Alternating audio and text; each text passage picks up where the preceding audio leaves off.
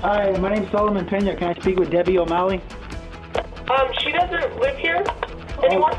Okay, well, the public record says she owns it. Uh, do you know where she lives?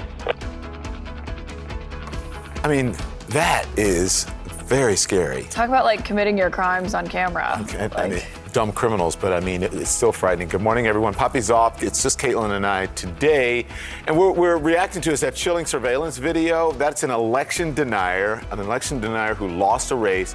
He's caught on camera searching for Democratic lawmakers not long before he allegedly sent gunmen to shoot up their homes. And also this morning, the husband of a missing Massachusetts mother has now been charged with her murder. Investigators are expected to release new evidence just hours from now. Also, this. He hasn't committed a crime. He hasn't been indicted on anything at this point. And in this country, you're innocent until proven guilty. So we're going to uh, treat him like any other member and, you know, keep an eye on it.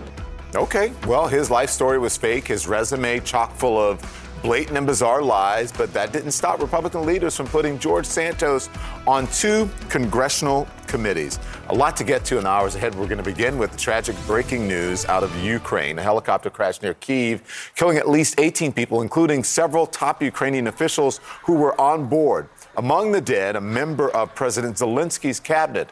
The chopper went down near a kindergarten, and we're told the crash also killed children who were on the ground, sadly. Straight to CNN's Clarissa Ward, who is live at the crash scene in Brovary, Ukraine. Clarissa, good morning to you. What are we seeing? What is the latest there? Good morning, Don. Well, as if Ukraine has not seen enough tragedy and horror, this morning we are here outside this kindergarten. You can see there's an ongoing effort to try to comb through uh, the debris and the wreckage of this kindergarten to see if any other children or teachers may have been killed, uh, may be injured or beneath uh, the rubble.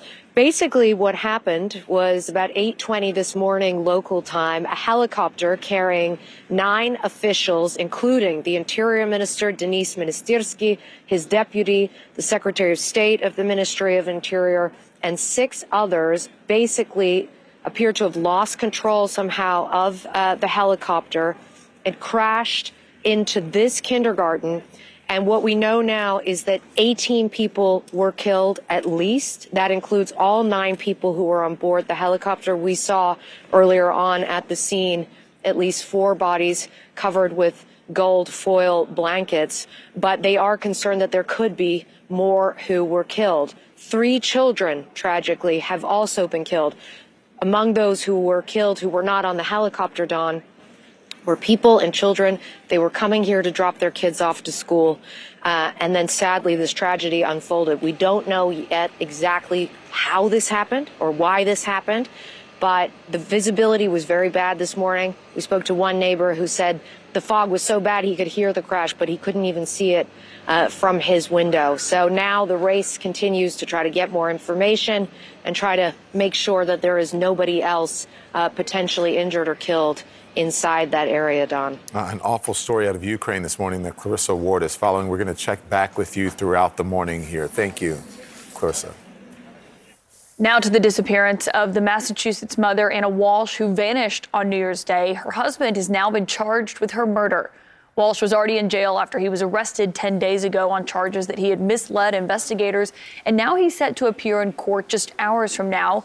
Investigators still have not found a body, but the district attorney says they believe they have enough evidence to charge him with her murder. Jason Carroll is live in Quincy, Massachusetts. Jason, what are we expecting in just a few hours from now?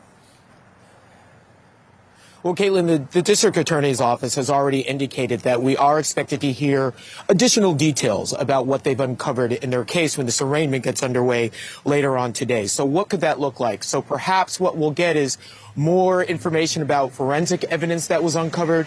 You remember that investigators found that hacksaw at the Trask facility. They also found a knife at the home, blood in the basement on the floor there.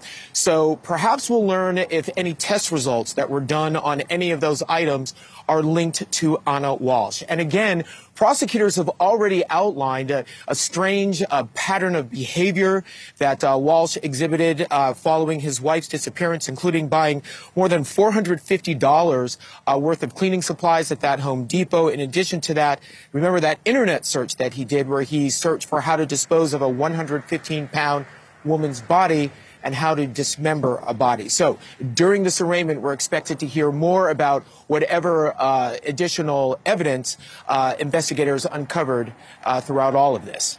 Kaitlan? Is the sense from your reporting that we could also learn more uh, about a potential motive today at this hearing? Oh, yeah. That is a possibility, uh, although it's not a requirement. Uh, as you know, here in Massachusetts, prosecutors don't have to show motive.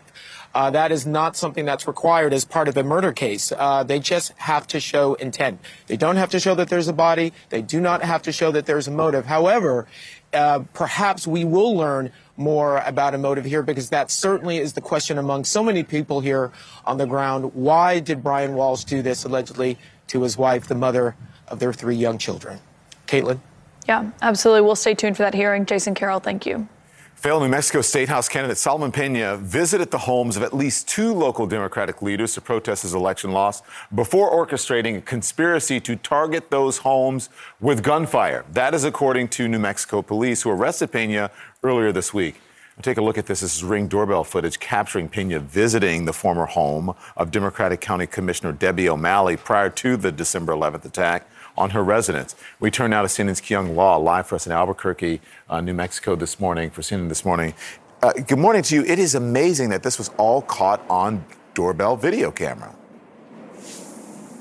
It's just wild, Don. And he didn't visit just one home and caught on ring camera once. It was twice. He went to Commissioner O'Malley's daughter's house and then he went to her house. And then we don't have ring video for this, but he went to another commissioner's house. This is all before the shootings began. And I spoke to both of these lawmakers and they say that he was complaining that he lost the election.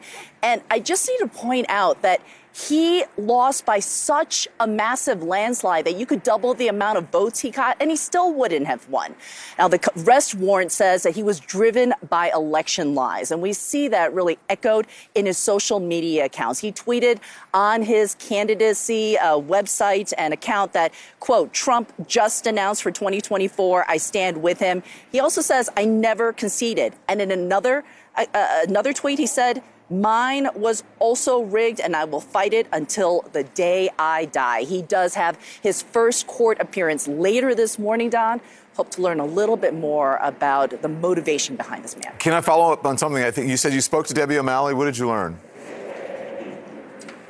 Uh, yeah, fascinating conversation. First of all, she showed us these bullet holes in her adobe wall, and I could stick my finger about halfway through. That's how deep these bullet holes were. And there were 10 of them that I could count, a total of a dozen shots fired at her house. Take a listen to how she described it.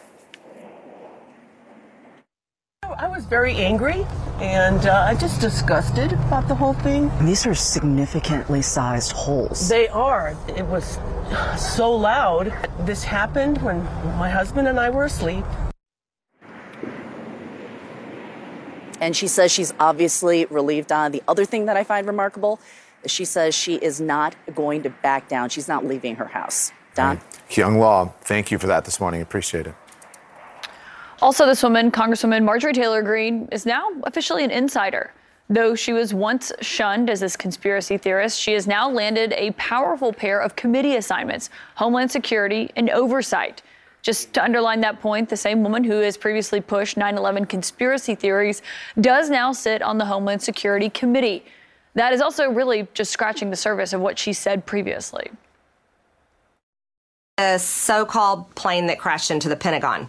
It's odd, there's never any evidence shown for a plane in the Pentagon. There is an Islamic invasion into our government offices right now. How do you get avid gun owners and people that support the Second Amendment to give up their guns? Maybe you accomplish that by performing a mass shooting into a crowd. You make them scared, you make them victims, and you change their mindset. Kennedy getting killed in the plane crash. That's another one of those um, Clinton murders, right? We're talking about who is Q, so I'm going to tell you what he says.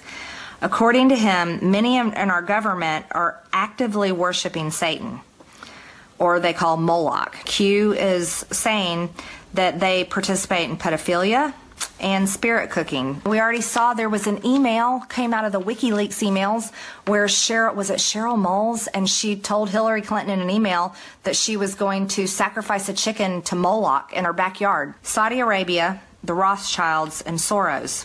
He says are the puppet masters that fund this global evil. There's a once in a lifetime opportunity to take this global cable of Satan worshiping pedophiles out. The Homeland Security Committee oversees the border. It'll likely play a role in the potential impeachment that some Republicans are seeking of the Department of Homeland Security Secretary Alejandro Mayorkas. And a seat on the Oversight Committee is also going to put Marjorie Taylor Greene in a position to investigate President Biden, something she has talked about doing shortly after she was put on that committee. It's a lot of power for someone who was once stripped of her committee assignments two years ago because of her extreme views, a lot of the ones that you heard there. It's also a lot of power for someone who has repeatedly spread misinformation about the 2020 election, claiming it was stolen, that mass voter fraud tipped the scales, and blaming the media and, quote, deep state for Biden's win. It's also a lot of power for someone who once speculated about space laser causing the deadly 2018 wildfires in California, saying it wouldn't be a good look for the Rothschild banking firm. Marjorie Taylor Greene also spoke at a white nationalist convention last year, something that provoked then minority leader, now House Speaker Kevin McCarthy to say, quote, the party should not be associated at any time, any place with somebody who is anti-Semitic. By now, the two are often side by side. She is on the inside. She has been pushing for Kevin McCarthy. And of course, Don, you know, she's not the only person here who's been put on a committee that it was in a controversial position and now has a pretty powerful gig on Capitol Hill. You read my mind as you were saying that. I was saying, what about George Santos, right? Yeah. He is one of another another person who has been put in a powerful position. So, Kaitlan, let's discuss that. But let's talk about Congressman George Santos a little bit more here. The New York freshman, known for his lies, more for his lies than his policies, now sitting on two lower level committees, even as he faces calls to resign. The House GOP steering committee is in charge of committee assignments. And here's how one member defended the choice. Why? What do you? You know, there are concerns about his past. Why give him committee assignments? Well, I mean, again, he he hasn't committed a crime. He hasn't been indicted on anything at this point. And in this country, you're innocent until proven guilty. So mm-hmm. we're going to uh, treat him like any other member, and you know, keep an eye on him. Mm-hmm.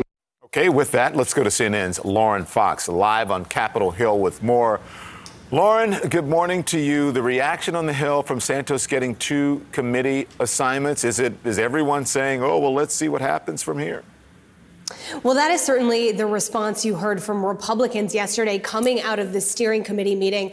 And we should note that the steering committee is often nicknamed the Speaker's Committee. And that is because it is full of his allies and it often reflects the Speaker's wishes. So it's significant that George Santos was seated not just by this committee, but also because it reflects the fact that Kevin McCarthy, throughout the last several weeks, has been arguing that George Santos was elected. He was elected and represents a million people, and therefore, while the ethics investigation plays out, he believes that George Santos should be seated on committees. Now, he got two committees that are not known as A list committees. They are not as high profile as perhaps financial services or foreign affairs committees that he wanted to have, but he was placed on the small business committee as well as the science committee. And it's going to be really interesting to see what kind of player he is. I mean, remember that when lawmakers are on these committees. They sit in powerful hearings. They can question witnesses. They can pass legislation. And that all helps you when you go back home and run for reelection, make your case for why you should be reelected, Don. The question is I mean, you heard Kaitlan talking about Marjorie Taylor Greene, right, for one, and then there's Paul Gosar also on committees after being kicked off last year. Is this a sign of how the GOP House is going to operate? And if so, that has repercussions for the American people. Well, it's certainly a reflection that Kevin McCarthy needed every single vote he could get in that speaker's race. Marjorie Taylor Greene was with him from the beginning, advocating for him, which really put her at odds with some of her colleagues in the House Freedom Caucus and other conservatives. But it is important that she is going to be seated on the Homeland Security Committee, a committee that is going to have broad oversight over immigration, over terrorism policy, over domestic terrorism policy. All of that is something that we should be watching for. It's also really interesting that Paul Gosar is returning to the Natural Resources Committee. It's not necessarily as high profile as something like Homeland Security or oversight, but what it does show you is that it gives him an opportunity, because he's from the state of Arizona, to really work on issues that matter for his state, Don. And again, that helps you get reelected. So Kevin McCarthy and the steering committee doing these members a favor when they go back home and argue to constituents, look what I'm doing for you. Early in the morning at the Capitol, Lauren Fox for us. Lauren, thank you. Also, this morning, the White House counsel's office still struggling to answer questions about President Biden's handling of classified documents. The administration has been facing criticism over this, even from some Democrats, over how they've handled the matter related to the handling of those documents when they made it first known to the public. And in a call with reporters on Tuesday, there were a lot of questions, but not a ton of answers on what has happened behind the scenes. MJ Lee is live at the White House for CNN this morning. MJ, I know you were on that call with our the rest of our White House team. What questions still were not answered by White House officials on this matter, and why did they say they couldn't answer some of those questions? Well, Kaitlan, it's curious. You'll remember over the weekend, the White House counsel's office said now that there is a special counsel investigation, we are going to refer all questions to the special counsel's office. Well, yesterday they convened a press call with reporters to try to defend their handling of all of this, saying the president takes classified documents very seriously, that they have been cooperating from day one and will continue to do so. But after about 30 minutes of taking many questions from reporters, we basically just didn't learn any new facts. And these are important questions that are still outstanding. Uh, questions like why did the White House wait to disclose the fact that there were classified documents that were discovered? Uh, why did Biden lawyers who don't have security clearances proceed to look for classified documents after that initial discovery on November 2nd? Uh, now, but the fact that they had this call anyway, even though clearly there were a lot of facts that they just simply cannot share, I think just goes to show the struggle that the White House is facing right now, uh, feeling like it really cannot not address the facts of an investigation that is still ongoing, and also wanting to feel like they are showing that they are trying to answer to the criticisms of the lack of transparency right now. Yeah, and I saw that the press secretary said yesterday Biden ha- has full confidence in his team that is handling this. But there's also been reporting from you and other colleagues at CNN that he's actually, the president's actually pretty frustrated behind the scenes. What is his take on how they've handled this so far?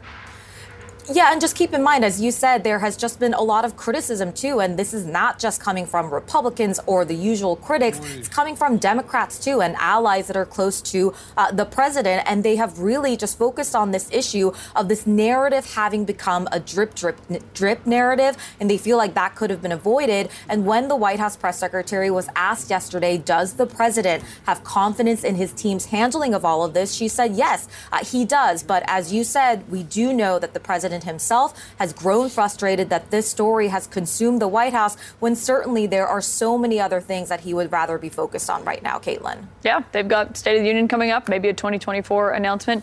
Uh, MJ Lee, thank you so much. All right, just hours from now, we're going to hear from President Zelensky. You know, all these world leaders have been gathering in Davos. President Zelensky is going to be addressing these leaders on the world stage after the First Lady of Ukraine did so. Will his plea for more weapons work?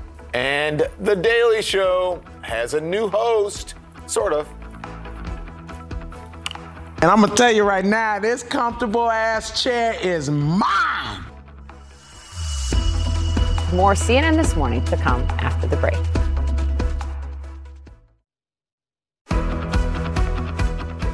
But first, I would like to give a shout out to Trevor Noah.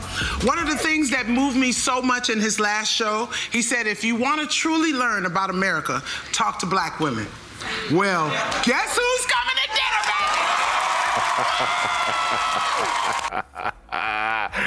Let me just say this.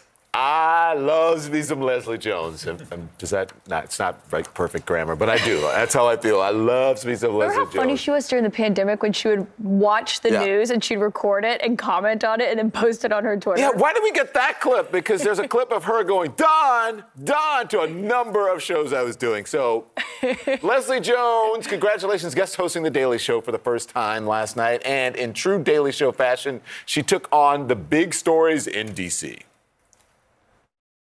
Classified material next to your Corvette. What were you thinking? By the way, my Corvette's in the lock garage. Okay, so it's not like you're sitting out in the street. What? This is a national security emergency, okay? A man this old with access to a Corvette?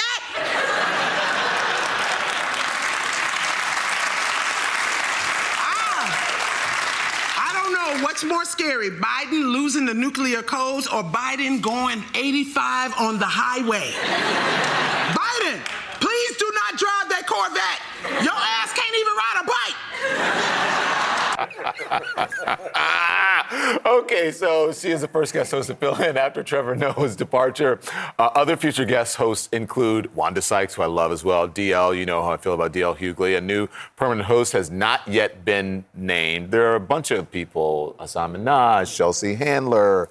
Um, uh, Roy Wood Jr., a bunch of people. Okay, so joining us now, entertainment journalist Segun Oduolowu. O-Du-O-Lo-U. There it is. There it is. Don. Early in the morning. Got it. Nigeria is so proud right now. How now. are you? I like I'm your. good. I love your attire. Well, I got my Don Lemon starter kit on. Like, we got the bracelets. I got the navy blue and the white. Like, listen, yo, real recognize real. So He really sets the tone. The glasses. look at the glasses. This is this is great. Enough about me. What do you think of me? No kidding. so listen, um, I have not been asked to fill in yet. Okay. But Yes. It's coming though. what did you think of Leslie? Seriously. Good morning. Thank you for joining us. What Thank did you for having me, Don and Kaitlan. Uh, it was great.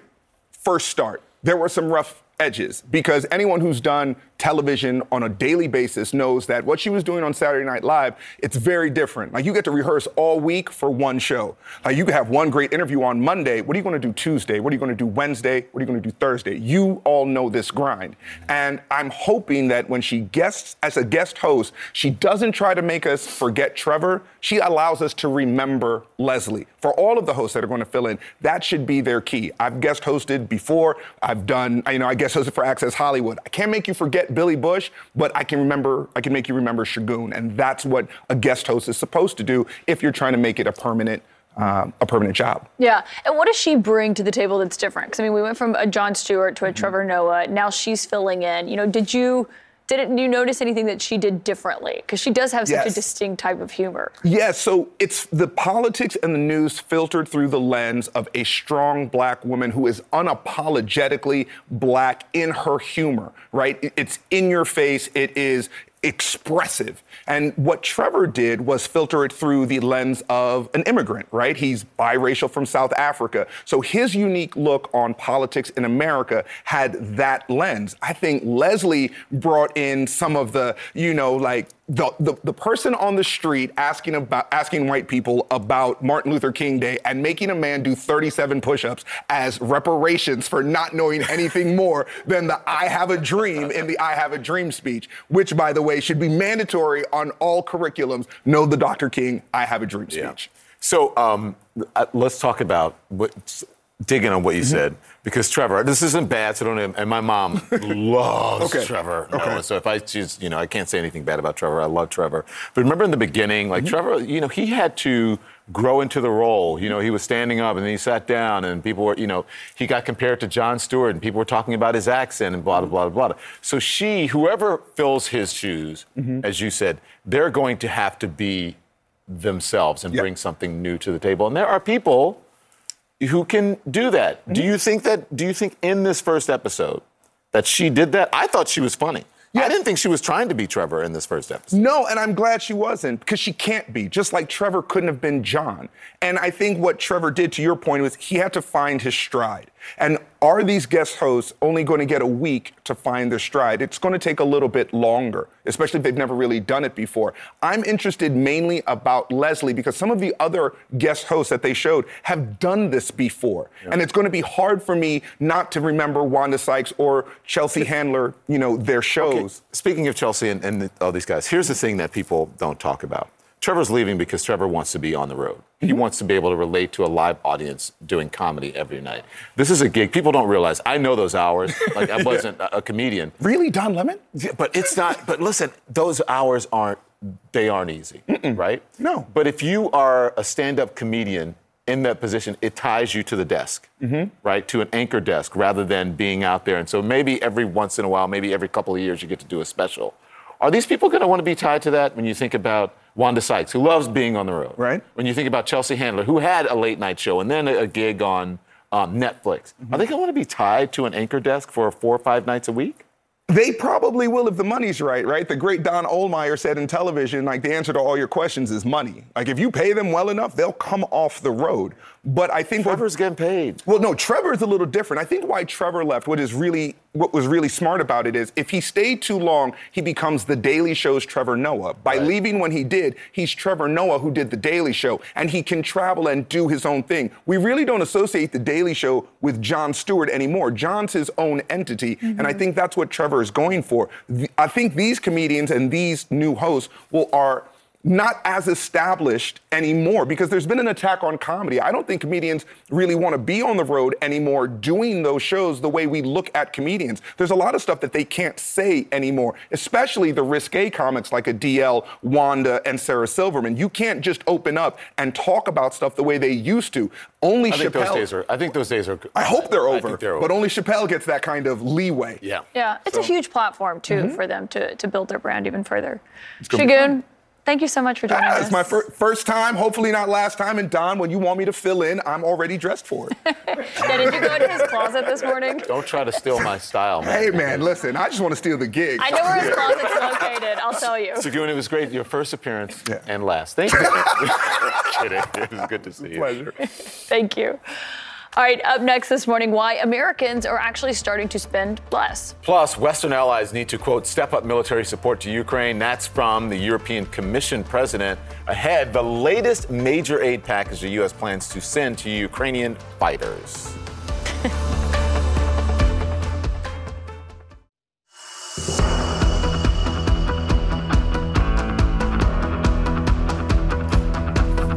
Welcome back, everyone, to CNN this morning. Here's what's coming up. The new survey that suggests Americans could spend even less money this year, we'll discuss, plus why former President Trump is calling out prominent evangelical leaders, and Republicans are wasting no time firing up investigations into the Biden family. The CNN reporting straight ahead. Also, today, uh, it's a critical week for Ukraine underway as President Zelensky is set to address the world's political and business leaders who have gathered in Davos, Switzerland in just a few hours. Zelensky is expected to raise his pleas for more advanced weapons like tanks and air defense systems as the war is stretching into a tough winter campaign with big expectations for what could happen this spring. While most NATO allied countries have poured billions into supporting Ukraine, New reporting from the New York Times suggests that the United States and the United Kingdom may not be as much on the same page about what exactly to send, despite public appearances. What you've seen uh, in just in recent um, recent weeks, not only from the United States uh, and the United Kingdom, but from many other countries, is a continued commitment to make sure that the Ukrainians do have uh, what they need. Well, r- really, all, all I can do um, i- i- is find myself rein- reinforcing the points that Secretary Blinken uh, has made. I- Joining us now is White House and national security correspondent for the New York Times, David Sanger, who is also a CNN political and national security analyst.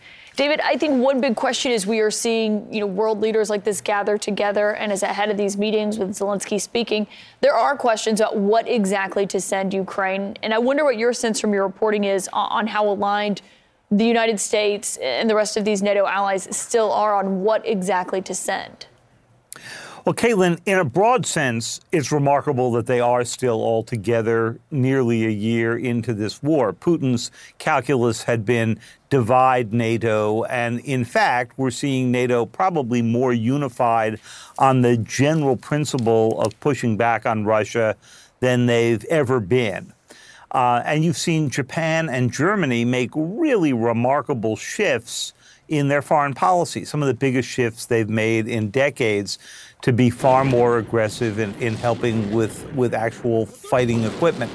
But when you dig a little bit beneath the surface, you do see differences. Uh, James Cleverly, the, the British foreign minister who you saw there with uh, Secretary Tony Blinken, um, came to Washington yesterday, had lunch with a good number of us, and basically made the case that we only have weeks in order to get more equipment into the hands of the Ukrainians and that they're capable of winning a total victory. The American view is this is probably going to be a long slog of many years.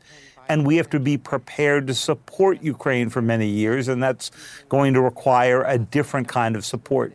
And the Germans are under pressure to ship tanks that they have. They have not agreed to go do that yet, or agreed to allow countries that have tanks that are designed by Germany uh, to send them, Poland and, and others. So there's a lot to work out. Okay, so that's pretty interesting. Well, talk about the timeline later, but let me ask you because you mentioned a number of different countries. Explain the difference in, uh, with each different country because they have to weigh their level of support, what they're going to send, and that's a lot of coordination in, in doing that. Uh, that is. I mean, I think Secretary Blinken, uh, Defense Secretary Austin will tell you they spend most of their day just trying to keep all of this group of NATO allies together and synced up. And that's what that meeting in Ramstein, Germany, is uh, all about uh, in uh, on Friday. But that said, Don, I think it's fair to say that there are somewhat different assessments here about what level of risk to go take.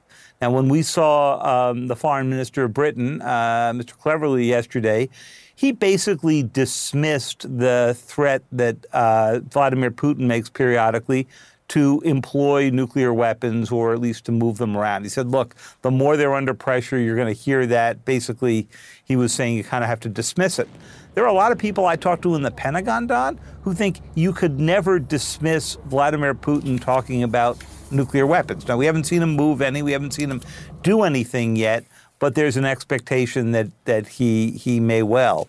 And then the Germans are still concerned that Europe is not ready, even more than seven decades after World War II, to see German tanks rolling across Europe, even in the defense of the Ukrainians. Because there was a time when German tanks went through Ukraine uh, in a very different situation in, uh, in 1940 41. David, quickly before we let you go this morning, we know you have some new reporting. There's this little known ammunition stockpile in Israel that you're reporting the Pentagon is actually tapping into, which is fascinating for the fact that A, it's little known, B, we know, know Ukraine needs ammunition, but also the fact that C, Israel has been very wary of what it looks like they are sending, their levels of support for fear uh, of, you know, angering the Russians. That's right, Kaitlan. This is reporting from some of my colleagues, uh, uh, not from me, but uh, it's a really fascinating report.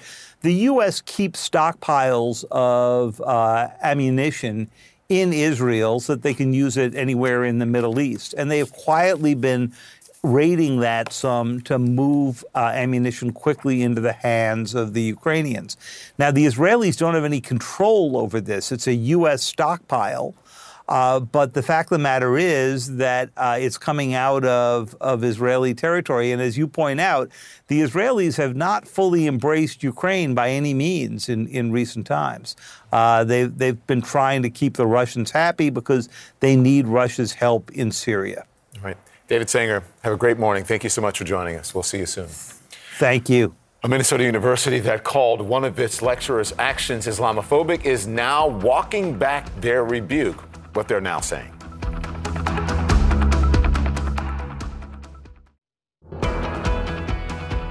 Sanchez with the ball forward, and Swanson's in round the back. She's already got one, and now it's another.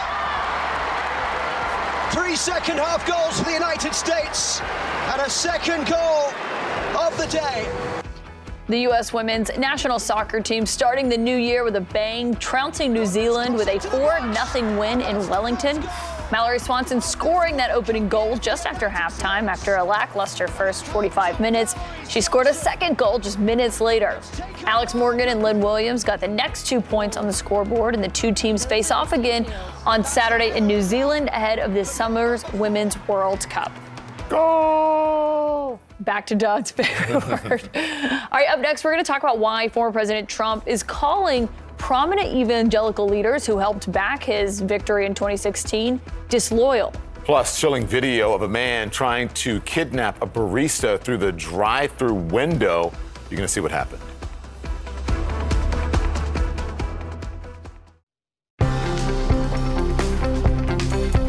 So, an adjunct art professor, art history professor, is now suing Hamline University in Minnesota after they fired her for showing an image of a 14th century painting featuring the Prophet Muhammad in an, art history class. According to the New York Times, one student objected to the image being shown and complained to school administrators. The university responded by calling the incident Islamophobic. Now, in a statement, the university says, in the interest of hearing from and supporting our Muslim students, language was used that does not reflect our statements on academic freedom. Based on all of that, we have learned, we have determined that our usage of the term Islamophobic was therefore flawed. Interesting. John Avlon, our senior political analyst, is here. What do you make? This is about face. What do you make of this? This is a very big story when it comes to academic freedom and defense of liberal values, frankly. Hamline University is a small liberal arts college. They seem to have lost the idea of what that means in this fight with the adjunct professor. Art history class, she went in saying she was going to show pictures of religious figures, including the Prophet Muhammad, warned students at the outset, warned it before the image was shown, showing an image of a 14th century painting painted by Muslim artist at the time. Uh, one student complained and she was dismissed. And the president of the university at the time wrote a, a, a letter saying that sensitivity to Muslim students, one of whom complained, should have superseded academic freedom. Mm. That's a fundamental problem. That's a fundamental problem. And now they're in the firestorm that, that resulted. Now they're walking that back in the face of a lawsuit. But it seems to me these sort of skirmishes um, need to be resolved by schools, particularly liberal arts colleges, doubling down on liberal values, which remind us that it's important to be sensitive to people of faith, but there's no right not to be offended, particularly if you're doing the right thing and warning people that what they see might be offensive. Uh, we've seen what an issue is at small schools like this, where it seems to like they, these students have more leeway when they complain about something like that. Uh, I do want to ask you about something else, though, that's happened in recent days, which is the former president uh, was asked about prominent evangelical leaders not coming out and endorsing his 2024 bid so far. This is what uh, Trump said in response to that. That's a, that's a sign of disloyalty. There's great disloyalty in the world of politics, and that's a sign of disloyalty because nobody, as you know, and you would know better than anybody because you do such a great job, nobody has ever done more for right to life than Donald Trump. I talked to some Trump advisors about this after this happened because yeah. that was a key block that helped deliver the White House to mm-hmm. Trump. You know, he promised to appoint conservative judges. That's what they wanted. They said they believe this is just a self-defeating issue for Trump. Yeah, this is this is an own goal, but I think he blurted out what he really believes. Remember, loyalty with Donald Trump is famously a one-way street. But to your point, a higher percent of evangelicals, white evangelicals, we should say, voted for Donald Trump than voted for George W. Bush who was actually a born again Christian. So for him to just basically lash out at the evangelical leaders who are pumping the brakes on a Trump 2024 and say they're being disloyal, what does he think they are? His pets? That they can be called to heel? I mean, already we got a problem in this country, frankly, when we're dealing with the problem of polarization, uh, about the polarization of religious faith. That's something that's dangerous for democratic republics to break down around partisan lines. And this sort of, of insult to that community and say they got to fall in line when he runs, uh, just reminds us the importance of, frankly, keeping religious faith separate from partisan politics. Donald Trump hanging a lantern on that problem. But are we shocked he didn't do the same thing with Jewish Americans?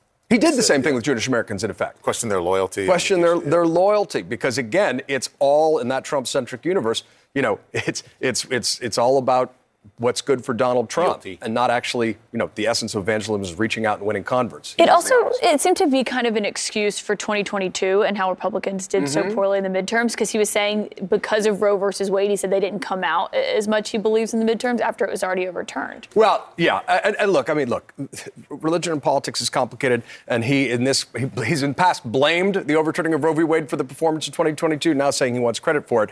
Uh, you know, I, in, in 2020, I interviewed a series of religious leaders um, about just the choices, Biden being a person of faith, um, and, and, and, was reminded that the Bible uh, warns against the sin of lying over 116 times. So it seems to me that those are factors that should put in place as well in the totality.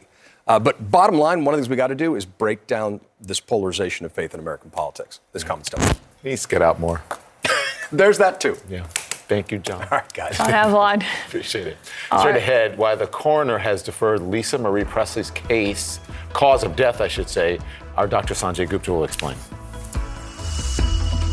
More CNN this morning to come after the break.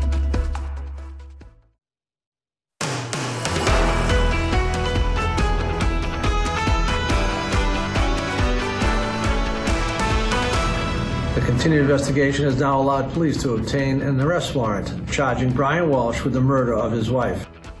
Man, this has been going on. Good morning, everyone. Poppy is off today. It's Kaitlan and I.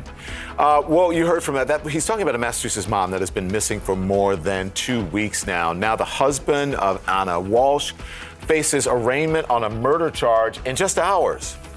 A deadly helicopter crash also happening in the suburbs of Kiev just hours ago. Ukraine's interior minister and three children are among the 16 people who were killed. Police confirm a failed Republican candidate in New Mexico visited the homes of Democratic officials before targeting those homes with gunfire. Also, this morning, still no word on how Lisa Marie Presley died. The coroner has deferred a ruling after conducting an autopsy, asking for more time to investigate. A very busy Wednesday, but first, the tragedy on the outskirts of Ukraine's capital. 16 people are dead, including Ukraine's interior minister, after a helicopter crashed near a kindergarten and residential buildings east of Kiev. Three children are among the dead, with 15 more being treated in the hospital. The mayor of Kiev now reacting. It's actually it's, uh, vice chair of the big tragedy for Ukraine. I'm not ready to give. It's we need to investigate exactly investigate what uh, really happens, but right now it doesn't happen. I don't want one tap and it's canceled. Download Rocket Money today. American Pain, Sunday, February 5th at 9 on CNN. Closed captioning brought to you by Mesobook.com. We proudly help veterans with mesothelioma.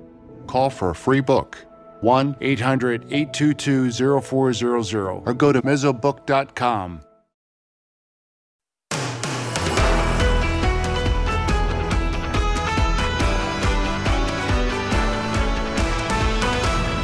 continued investigation has now allowed police to obtain an arrest warrant charging Brian Walshe with the murder of his wife. Man, this has been going on. Good morning, everyone. Poppy is off today. It's Kaitlan and I. Uh, well, you heard from that, that. He's talking about a Massachusetts mom that has been missing for more than two weeks now. Now, the husband of Ana Walshe faces arraignment on a murder charge in just hours. A deadly helicopter crash also happening in the suburbs of Kiev just hours ago. Ukraine's interior minister and three children are among the 16 people who were killed. Police confirm a failed Republican candidate in New Mexico visited the homes of Democratic officials before targeting those homes with gunfire. Also, this morning, still no word on how Lisa Marie Presley died. The coroner has deferred a ruling after conducting an autopsy, asking for more time to investigate. A very busy Wednesday, but first, the tragedy on the outskirts of Ukraine's capital. 16 people are dead, including Ukraine's interior minister, after a helicopter crashed near a kindergarten and residential buildings east of Kiev. Three children are among the dead, with 15 more being treated in the hospital. The mayor of Kiev now reacting.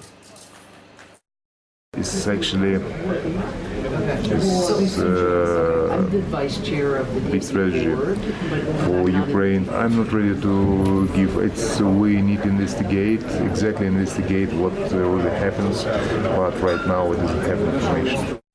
Let's get straight to Clarissa Ward now, live at the scene in Ukraine for us. Clarissa, good morning. What is going on? What's the latest there? Well, Don, you can probably see behind me the smoldering wreckage of that kindergarten where the helicopter hit this morning, tragically killing 16 people. All nine people on board the helicopter were killed, including the Interior Minister, uh, Denys Monastyrsky, also the Deputy Interior Minister, the Secretary of State of the Interior Ministry, as well as six others. And then on the ground, tragically, at least three children and their parents who were just taking them to school, Don. I mean, as if this country has not been through enough tragedy and horror in this war.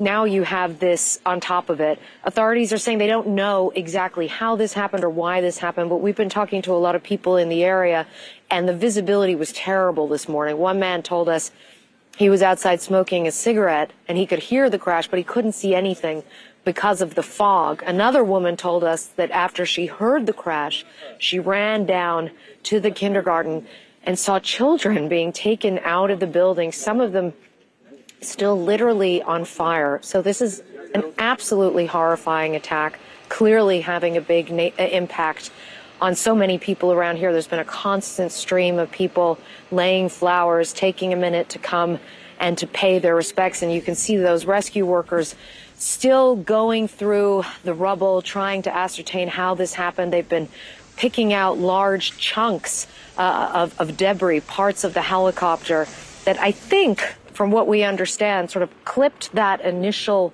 part of the kindergarten there and then crashed just over on the other side where we were earlier this morning. We saw at least four bodies covered in those gold foil blankets. But as we said, just a tragic day.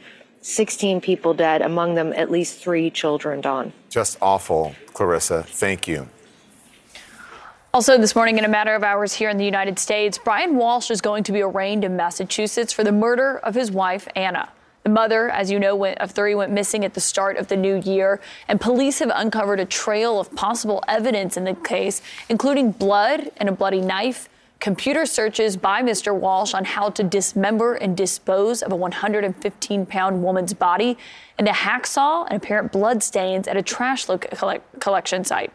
CNN's Jason Carroll is live for CNN this morning outside the courthouse in Quincy, Massachusetts. Jason, what are we expecting to happen in just a matter of now? Because I know he had been arrested earlier on misleading investigators. What are we expecting today? Well, Kaitlan, as you know, we've already heard so many disturbing details in this case. And when, once this arraignment gets underway, we're expected to hear even more details that, according to the district attorney's office, this is a case that has captured the attention of people here for more than two weeks. I think the number one concern is finding Ana and finding out what happened. The timeline in the mystery of what happened to Ana Walshe spans more than two weeks, starting on New Year's Day. That's when her husband, Brian Walshe, claims she left their Cohasset home in a rideshare or taxi to fly to Washington, D.C. for work. But prosecutors say there is no evidence Ana got a ride or went to the airport. Brian Walshe tells investigators on this day he ran errands for his mother in a nearby town, but they find no evidence those trips occurred. January 2nd, Prosecutors say Walshe went to a Home Depot and spent about $450 in cash on cleaning supplies like mops, bucket, and tarps. January 4th, Ana Walshe's workplace, a DC real estate firm, calls police to report her missing. A police log would later confirm the head of security at the firm was the first to report her missing to police and that her husband has not filed a missing person report on female. Her friends begin to fear the worst. I think something has gone horribly, horribly wrong um, when it comes to her. January 6th, police start a massive search in Cohasset. Law enforcement sources say her husband's internet records in the days following her disappearance show searches for how to dismember a body and how to dispose of a 115 pound woman's body. January 8th, Walshe is charged with misleading investigators. Early in this investigation, the police developed probable cause to believe that her husband, Brian Walshe, age 47, had misled police investigators on material matters important to the search for Ana Walshe. Walshe is taken into custody, and a not guilty plea is entered on his behalf the next day. January 9th, prosecutors say investigators recover a bloody knife in the family basement, also finding a hacksaw and torn up pieces of cloth with apparent bloodstains at a trash facility. This, according to law enforcement sources. January 17th, Walshe is charged with his wife's murder. Additional details of the investigation and the evidence in support of those charges are likely to be presented at arraignment. And again, Kaitlan, the arraignment should get underway just a few hours from now. This is at the point where we are expected to learn more information about what uh, evidence investigators have gathered connecting Brian Walshe to the murder of his wife, Ana. Kaitlan? Yeah, we'll be watching that closely. Jason, thank you. Also, this morning, U.S. Capitol Police investigated more than 7,000 threats against mem- members of Congress last year. 7,000, which is actually a drop from last year, if you can believe that. The agency's police chief says that number is still too high and that the threat of political violence in Congress and beyond is obvious from the headlines. Starting with four elected Democrats in New Mexico, the alleged uh, they were allegedly targeted by Solomon Pena. He's the failed Republican candidate for state legislature that was arrested by a SWAT team this week after being accused of orchestrating shootings at those officials' homes after he visited them. There's also that attack on Paul Pelosi after police say a man broke into their home three months ago, attacked him with a hammer while looking for then Speaker Nancy Pelosi. In June, it was Supreme Court Justice Brett Kavanaugh. Police arrested a man carrying a pistol, a knife, and zip ties who was threatening to kill the justice over that leaked draft opinion on abortion. A pistol carrying man was also arrested outside Congresswoman Pramila Jayapal's home over the summer, according to the Washington Post. She says she heard voices yelling threats late at night. And also, who could forget would be kidnappers that conspired to target Michigan Governor Gretchen Whitmer in 2020, something I spoke to her about just recently. I'd be lying if I told you it has, I'm unfazed by it. I'm an ordinary person. I've got an extraordinary job. I have served in extraordinary times. I'm a mom. You know, I'm a daughter. I'm a I'm a an average person who's trying to serve my state. Also, Maine Senator Susan Collins says she's been receiving threats for years. She had her window smashed and said that it had this warning saying basically she wouldn't be surprised if a senator or a House member was killed. She said what started with an abusive phone call translated into active threats of violence and real violence. And this morning, Police say former New Mexico State House candidate Solomon Pena visited the homes of at least two local Democratic leaders to protest his election loss before their homes were shot at. Ring doorbell footage captured Pena at uh, one commissioner's former home prior to the attack. Watch this. Hello? Hi, my name's Solomon Pena. Can I speak with Debbie O'Malley? Um, she doesn't live here anymore. Oh, okay, well, the public record says she owns it. Uh, do you know where she lives? Yeah, she lives around the corner. Street. Okay, thank you, and sorry for, sorry for bothering you. Pretty brazen there. CNN's chief law enforcement and intelligence analyst John Miller joins us now. Good morning to you. Good morning. So, listen, the, the, allegations that Solomon Pena hired people to shoot at home the homes of four politicians in December and January following his failed bid to the Mexico State House. Have you seen anything like this before? No, but if we hadn't seen it, we should have seen it coming. You have the storming of the Capitol on January 6th, and who's leading it? You've got oath keepers in tactical gear with weapons, Proud Boys. You've got uh, Proud Boys showing up in camouflage with rifles at drag queen story hours at local small town libraries across the country. You've got Nancy Pelosi's home invasion in San Francisco, where the perpetrator uh, said to police allegedly that his intent was to break her kneecaps as an example for Congress. So this has been coming. But how much of this do you think has to do with what we were talking about, what he said about the election? You know, he went to the homes of the, these officials, one of the commissioners we spoke with yesterday, uh, trying to get her done to certify the votes in the election. That was before then he orchestrated these shootings, according to prosecutors. What does it say about people being unwilling to accept their election losses? Well, this has become kind of a side culture, which is if you lose the election, it's not because you lost. Remember, Solomon Pena didn't lose by three points; he lost by 48 points. It it wasn't a, you know, a baseline call there. So that is kind of in the playbook of this far right extremism. And when you see the threats to Congress, which went in 2017 from under 4,000 up to 2021, 10,000, back down to 7,000, as it was going down again, threats against state officials involved in elections, county commissioners, secretaries of state were going up. Yeah. It seems to, I mean, yes, it's about the far right, as you said, but it's also a sense of entitlement that I think needs to be delved into. Like, we, you know, of course, we're supposed to be the winners. This is how it's supposed to be. It is our God-given and American-given right. It could be more based. It could be more based than that, which yeah. is we're going to intimidate you before the election. People with rifles will be sitting around ballot boxes during the midterms. Yeah. We're going to intimidate you during the election, and then if it doesn't work after, which is what this was. I mean, the election was done. Shooting up the houses was just a message. Toxic entitlement. That's what I think. Thank you very much, John. I appreciate it. Yeah, scary for those families.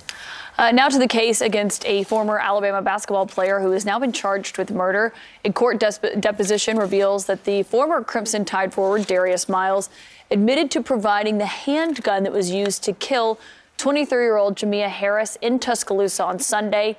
The victim's family says that she was sought after she denied a man's advances. Miles and another man, Michael Davis, have both been charged with capital murder. They're being held without bond. Witnesses identified Davis as the shooter. Investigators believe the deadly incident was the result of a minor argument. All right, let's talk about this. Lisa Marie Presley's cause of death has been deferred by the Los Angeles County coroner. The 54 year old singer and songwriter died last week after being hospitalized following an apparent cardiac arrest. CNN's chief medical correspondent is, of course, Dr. Sanjay Gupta. He joins us this morning. Um, Sanjay, good morning to you. We don't have a lot of details on her specific case, but in general, why might a cause of death be deferred? Well, it's, it's because there wasn't a, a, really obvious cause of death on the initial physical autopsy, typically. And let me preface, I'll show you what some of those things might be, but preface by saying typically they, they will find a, a cause, but it can take a while, even weeks. These are some of the things that are often detected uh, on initial autopsy. A trauma, uh, obviously, major bleeding, um, something like a significant stroke, infections, uh, significant infections like a pneumonia, um, blood clots, pulmonary embolism. Those are the types of things that, uh, if you see those and they're obvious that uh, within the initial physical autopsy, they may come back with a cause of death. But then there are things that are deferred, and it can be for all sorts of different reasons. Um, they may want to evaluate more medical records, get more history, find out more, but they're also looking for other potential things like drugs, alcohol intoxication, uh, other toxic substances, perhaps, underlying conditions, uh, heart conditions, uh, pre existing heart conditions, things that might require to look at the, the tissue with a microscope, um, certain liver diseases, for example. So these are the types of things that uh, it may take a while in order for, to get those results back. Again, they, they typically will get those results, but with the uh, blood tests and the uh, toxicology tests, those can sometimes take weeks. And Sanjay, we can't say we don't know if Lisa Marie had a heart attack here. Those are details we're just still waiting on from the coroner, from her family. But there are there is reporting and there is health, you know, data to back this up that sometimes heart attack symptoms are actually missed in women, right? Yeah, I mean this is a this is a really big issue. You know, I think a lot of times um, heart disease is thought of as a man's disease, and just show you some numbers quickly. You know, if you look at overall diseases that are attributed to to deaths that are attributed to heart disease, you know, there's some 382,000 in men. This is from 2020. 314,000 in women. So it's a leading cause of death for men and women alike, heart disease keep that in mind. So you really do have to think about heart disease for both men and women. But to your question, um, you know, chest pain is still one of the most common symptoms in both men and women, shortness of breath. But but also you can get other uh, what would be cl- classified as more atypical symptoms that are more likely to happen in women. Nausea, vomiting, for example. You wouldn't directly attribute that to a heart problem, underlying heart problem, back pain, for example, or just fatigue or jaw pain. Those can be things as well that can be sort of the precursors of having a more significant heart problem. So, you know, it's it's I think a really important message. Like you said, we don't know, and we hopefully will find out, you know, in a few weeks what, what exactly happened here. But for men and women alike, leading cause of death, and you got to pay attention to even unusual symptoms. Yeah, it's good advice, Sanjay. Thank you for for joining us on that. Okay. Up next, a powerful Republican who runs one of the most high profile Republican conferences every year has been accused of sexually assaulting another man last fall. What we're learning about the allegations and his response. Plus, we're going to speak with a governor who just enacted a new gun law, but some sheriffs in the state refusing to enforce it. More CNN this morning to come after the break.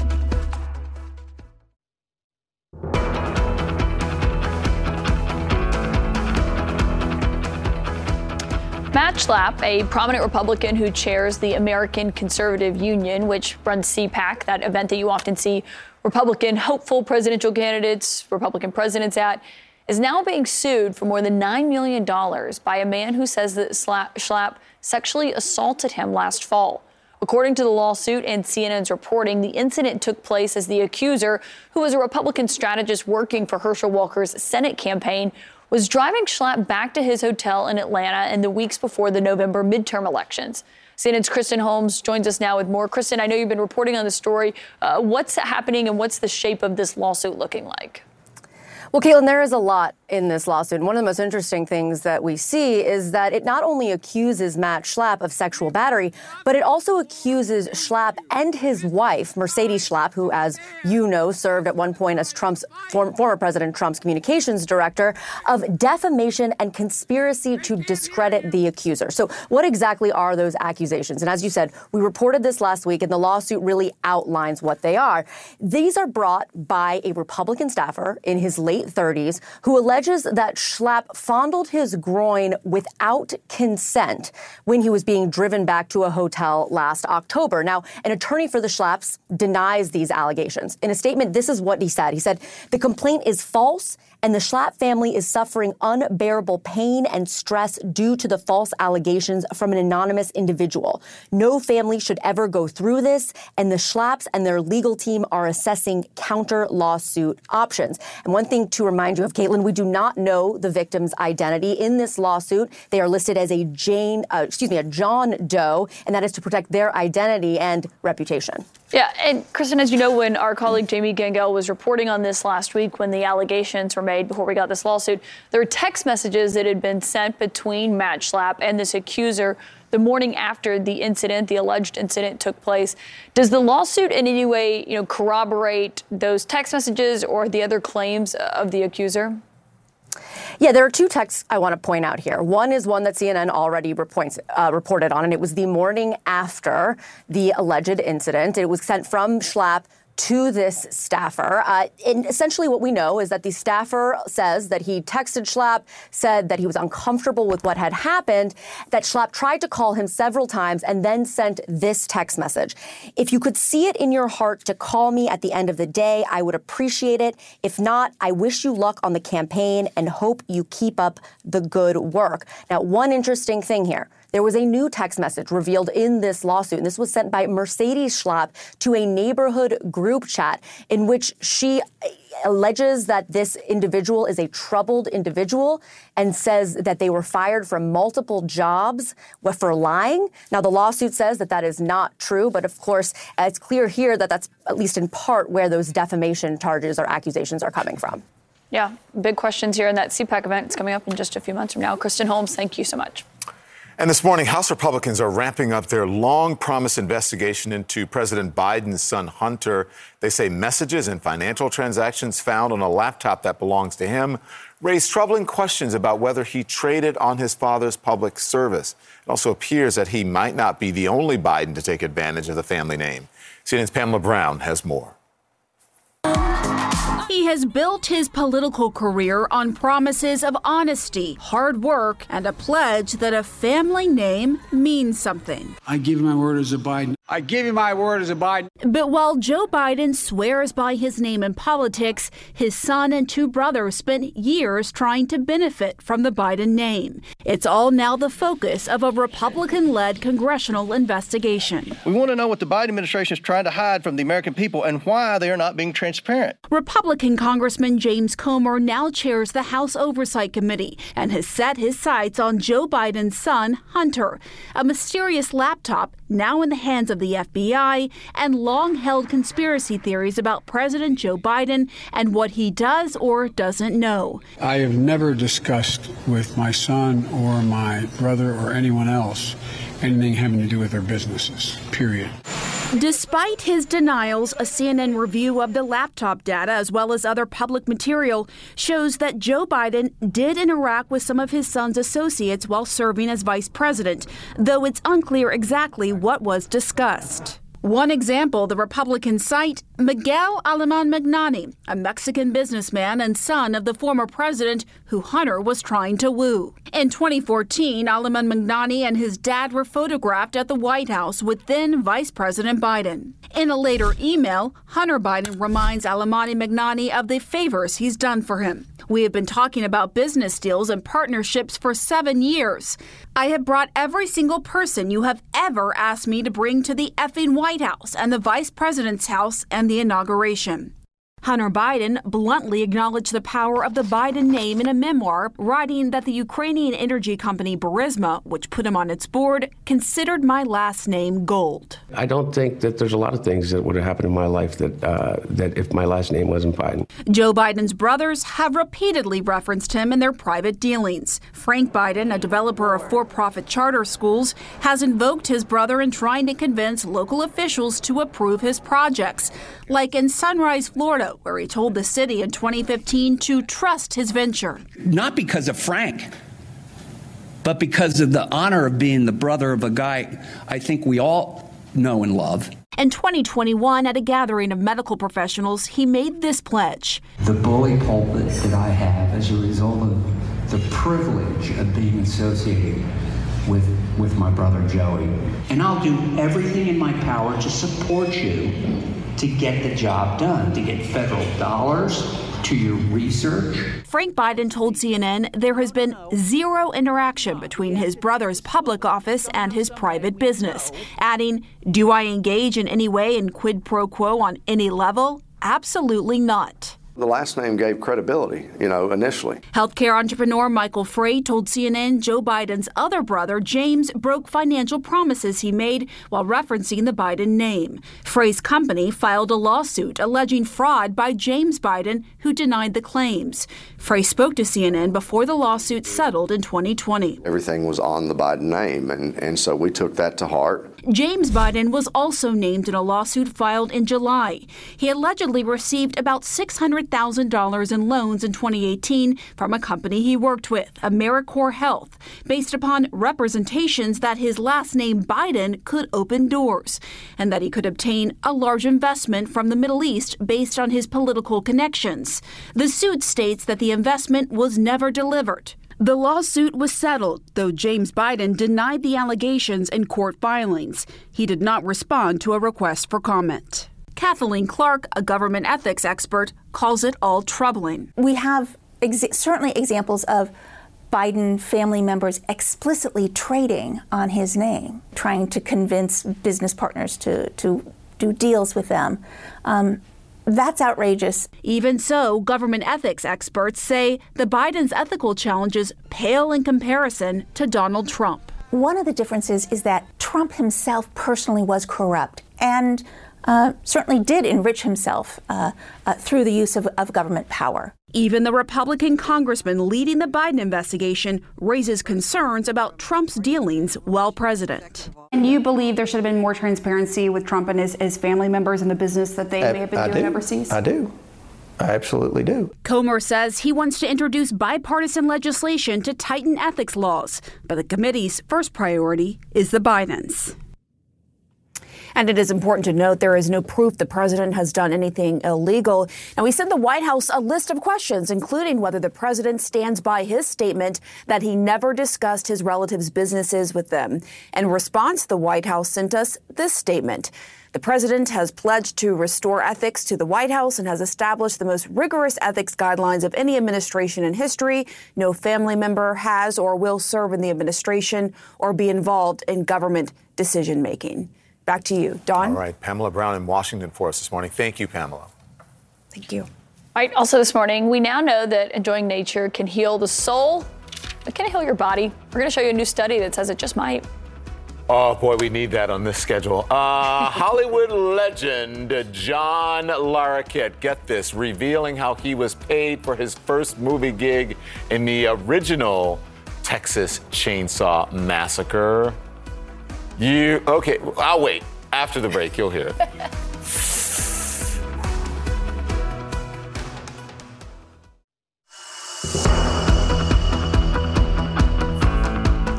Welcome back to CNN This Morning. Coming up, the TSA intercepting a record number of firearms at airport checkpoints in 2022. Guess what? Most of them were loaded. The governor of Illinois also today facing pushback from law enforcement after he banned assault weapons in the state. That governor, J.B. Pritzker, is going to join us live. And a deadly helicopter crash in Ukraine. The nation's interior minister and three children are among the dead. We are live on the ground in the suburbs of Kiev with Clarissa Ward. All right, also this morning, we have all heard about the health benefits of getting outside, but now a new study shows it can actually reduce your need for medication for anxiety, asthma, high blood pressure, among others. So, joining us to talk about the results of this study, who better than CNN's medical correspondent, Dr. Tara Narula? Um, this is kind of amazing. So getting outside actually means you need less medication of, of certain things. Yeah. Should we go? Should we get up and go outside? yeah. Why are we not I think doing I know the answer, but I'll, I'll let you do do the studio it. You're the expert. outdoors. Yeah, so this We was an interesting study that took place in Finland, and they basically sampled or surveyed about 6,000 random adults in three of the largest cities of Finland about their access, use, and frequenting, how often they went to green and blue spaces within one kilometer of where they lived. And they, in fact, found that those that had the highest frequency of visits to green spaces had lower use of the medications you mentioned, about a 30% reduction in their use of blood pressure medicine, in their use of mental health medications, and a little bit over 25% reduction in the use of asthma medications. But maybe more Claritin. Okay, maybe I'm wrong. I thought it was like just like vitamin D, meaning sunshine and moving. Yeah, so I, they can't really tell from this study what exactly the link is. But interestingly, it was not good enough to just look at green and blue spaces. So you couldn't have a view of the Hudson River, for example, and have this effect. So there's something about actually getting up and going. And so there may be a physiologic link there, both with increased physical activity that can lower your use of medications, maybe stress reduction, some other immunologic benefits, and then socialization. You're getting out and being around other people. So there is potentially that biological link that, that could make this make sense. Yeah. This next thing is me. it's the opposite of me. Yeah. I like hate procrastinating. Um, but you actually have reporting on how it can it can you're not just missing a deadline or late to something. It can actually have a, a poor effect on John's health. Yeah, so you're a procrastinator. I'm the opposite. I get stressed out by procrastination. But this was a study of about 3,000 Swedish university students, so another Scandinavian study, and they surveyed them about how much they procrastinated. There's actually a procrastination scale. Who knew that that existed? Um, and then they followed their health outcomes over about nine months, and they found that those that had the highest amount of procrastination at nine months had worse mental health, more upper body pain, more loneliness, poor economic situation. Um, so the, the, the associations were small, but the authors of the study say, look, if we follow them for longer periods of time than just nine months, maybe we would see larger impacts here. And then there may be something there to work on to target. I need a deadline because I, I work better under deadline or under pressure. I'm, a, as we say, the red light person. When the camera goes on, then I'm whatever, right? yeah. So the same thing with a deadline. If the deadline is there, then I'm going to do it. But um, I don't know. As you said, it's, it's you have to see what the long-term effects are. Exactly. I'm a loner, and I'm a procrastinator. You're a loner? Loner. I would never oh, yes, have I thought am. that. You didn't. You didn't know that, did you? I don't get a loner vibe. I just, I'm, I'm like, why are these people talking so much? Even in my house, I'm like, ah, don't talk so much. I Don't need talk to- about the dogs like that. Barkley. Barkley, that's his problem. He barks too much. Um, yeah. So You're a loner. I, I know had people. no have- idea. People have no idea. I would never suspect. Yeah, love it. All right. Thank you, doctor. Thank Appreciate it. you. You can go to CNN.com to read the full article on procrastination. Sorry. You want to do that one? I've read Kaitlan's thing. I've already read it because I don't procrastinate. Neither do That was a good one. yeah. That was a good one. so there's this long-standing online rumor revealed to be true. Actor John Larroquette now admits that he was paid in marijuana for his narration used in the 1974 film, The Texas Chainsaw Massacre. It was rumored that he was the voice behind the introductory narration, but it was never confirmed. Watch this. The film which you are about to see is an account of the tragedy which befell a group of five youths. So Larroquette told Parade magazine that the director, Tobe Hooper, gave me some marijuana or a matchbox or whatever you called it in those days. I walked out of the recording studio and patted him on the back, uh, on the back side, and said, "Good luck to you. You can't do that these days." Uh, the low-budget movie spawned a franchise, and Larroquette narrated those as well. But for the sequels, he earned an actual paycheck each time. So now, you know, paid in little It's one way to get paid. it's like everyone in studio is like, So does anyone even do that anymore? Like, or is it just gummies or edibles? that's a whole nother Everybody's like, for Dr. I don't know. I just, I heard. That's what I heard. People still do it, Tom. Is that true, doctor? Yeah. Okay. I hear all people's inner We hear. workings and secrets in the exam room. So. Let's do some Oh. research after the show. All right, so Illinois governor at odds with the dozens of sheriffs in his state who say that they won't enforce his new assault weapons ban. Coming up, we're going to talk to Governor J.B. Pritzker of Illinois. Also, a scary moment was caught on camera as gunshots were fired at the end of a high school basketball game. We have the details Wow. of what you're Ooh. seeing here next. Ooh. More CNN this morning to come after the break.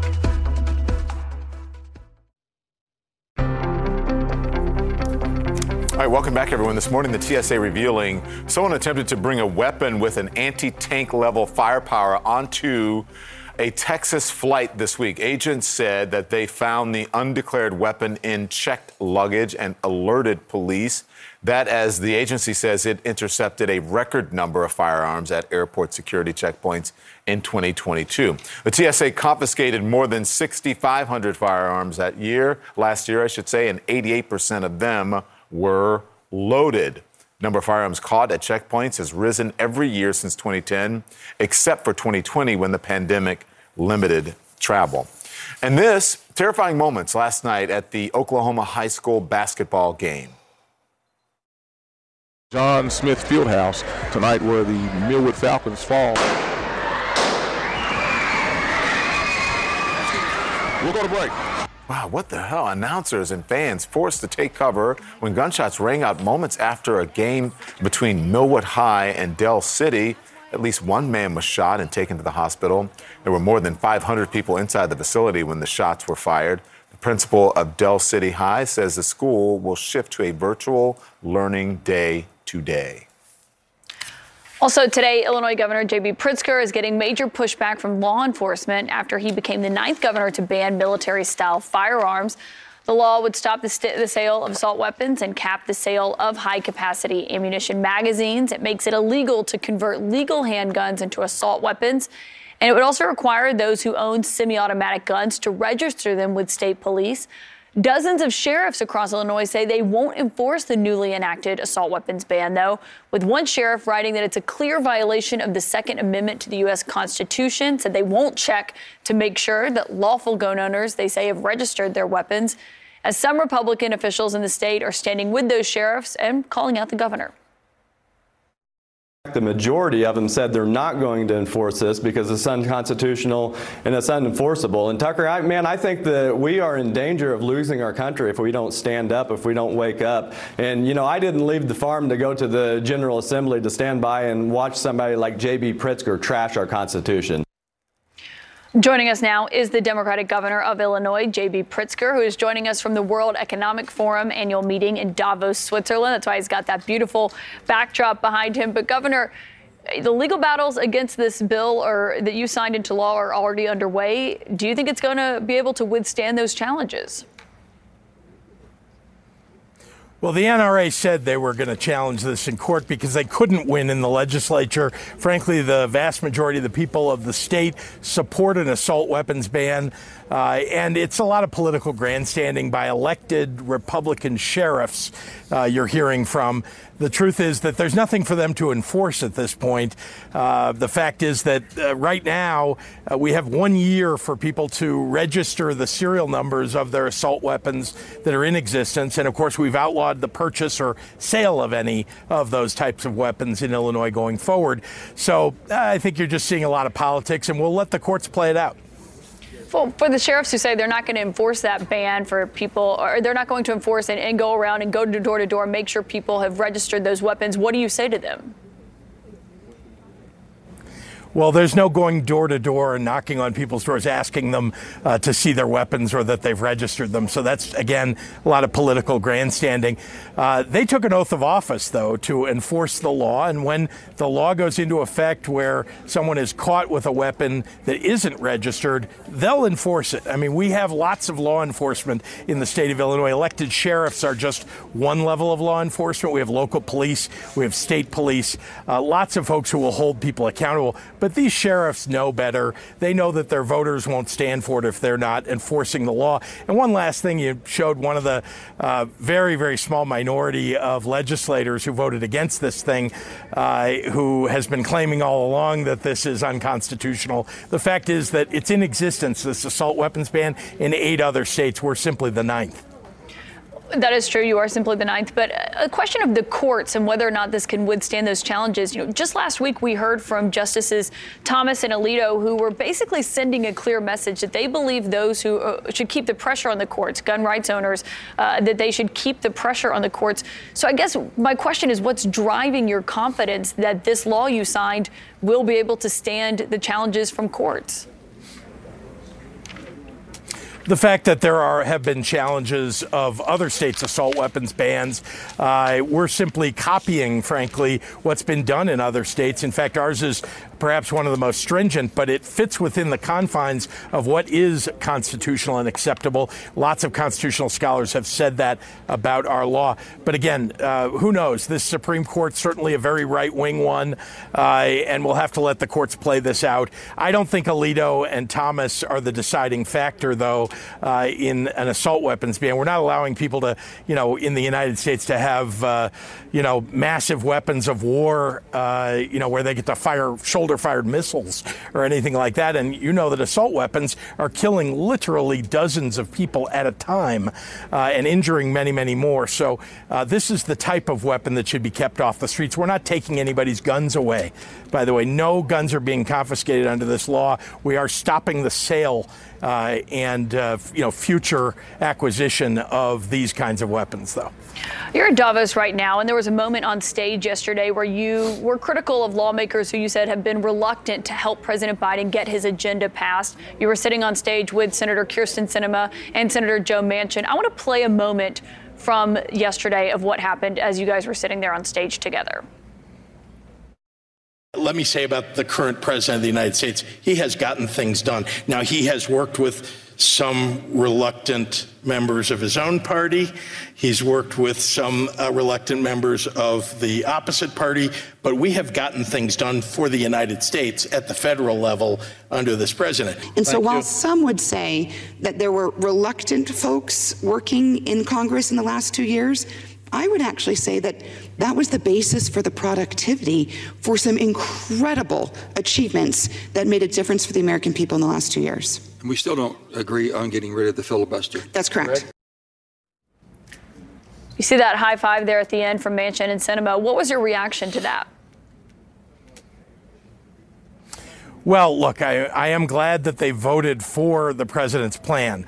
Uh, but the fact is, they've held up a whole bunch of other things like voting rights uh, legislation. And uh, and look, I, I, I think that the president did an amazing job, really, you know, persevering very difficult circumstances with a couple of Democrats who really weren't working together uh, with other members of the party. So uh, I am glad that we got a lot done. Uh, I wish we could get more done, and I actually think that now that it's 51-49, we will get more done in the Senate. The problem, of course, now is Kevin McCarthy and the House and the you know the radical right wing in the House that's basically in control now of that uh, legislature. You also talked about inflation while you're in Davos and talking about how difficult you believe it's going to be to get to that 2% goal uh, that we've heard analysts have here. Do you think it's time for the Federal Reserve to rethink its strategy of raising interest rates? I I, look, I think they should focus on bringing down inflation. But the reality is that you can't raise interest rates forever. Uh, and you don't want the United States to go into a serious recession. I think that you're seeing a slowing down of our economy and you're seeing a, uh, you know, a reduction of inflation. And I think that's just right. They should be cognizant of that and careful as they move forward about you know how much they're raising the interest rates. Governor, you're also obviously, as you know, a prominent Democrat, and the Biden administration has been facing criticism, even from some in your party recently, over the handling of the classified document situation that is now being investigated by a special counsel at the Justice Department. One matter of contention is that it took several months before when those documents were discovered on November 2nd and when they were actually reported on January 9th, when the public became aware of them, which was only because CBS News had reported candidate. Do you believe the White House has fumbled the response here on having these classified documents in President Biden's possession? Well, I think it's appropriate to have an independent counsel and for the White House to be fully transparent. But I got to tell you that it, this is vastly different than the situation with Trump, where he was literally hiding documents and refusing to turn them over, whereas this White House uh, has turned them over and has, uh, in fact, encouraged uh, an investigation. So, I, I you know, I, I want to say that as fast as people found them, they should turn them over, but uh, vastly different than what happened with uh, the Mar-a-Lago incident, where they literally had to raid Mar-a-Lago in order to recover those documents. It is very different scenarios. We've covered them both as such. But do you think that the White House has been forthcoming enough about these documents since they did not make this information publicly known? Well, I don't know all the circumstances around the timing of the finding of the documents and um, whether they knew that they were classified at the moment that they discovered them. Uh, and all the protocols involved. What I can tell you is that uh, they have worked very hard to find any other documents. As you've seen, they've turned over any others that they've come across. I think they came across one more. Um, but I, again, I, I, think there should be an investigation. Uh, I think that having an independent counsel is the right thing to do, uh, and that the White House needs to be fully transparent about this. Governor, before I let you go, I, I, lived in Washington for several years. There are often conversations among Democrats about who might have presidential ambitions. Your name has come up in some of those conversations that I've had. You were in New Hampshire last year giving a speech. You were also in Florida giving a speech as well. Do you have presidential ambitions? Have you thought about running for, for a higher office? Well, I traveled the country to support Democrats across the nation, uh, and you saw that we were successful at least holding back a, a uh, tide of, uh, you know, a red wave, uh, and did very well in Illinois, I might add. Uh, so, look, I fully intend to serve out uh, four years as governor of Illinois, and I intend to support the president in his reelection bid. He said he's running. I hope that we'll have a convention in the city of Chicago in order to celebrate that and to nominate him and put him forward for reelection, and he will get reelected in 24. But have you ever thought about it? My focus is on all the challenges we have in the state of Illinois. All right, Governor Pritzker, thank you so much. I know you got a busy day there in Davos. Thank you for taking some time to join us to, to weigh in on all of these really important issues. Glad to be with you. So he's saying there's a chance. they are. Everybody's thought about it. All the politicians have thought about it, don't you think? I think a lot of them. I mean, he's certainly been asked about it many yeah. times, including there, of course. Instead of pushing George Santos to quit, Republicans just appointed him to two House committees. Marjorie Taylor Greene also appointed to two key committees. That's next.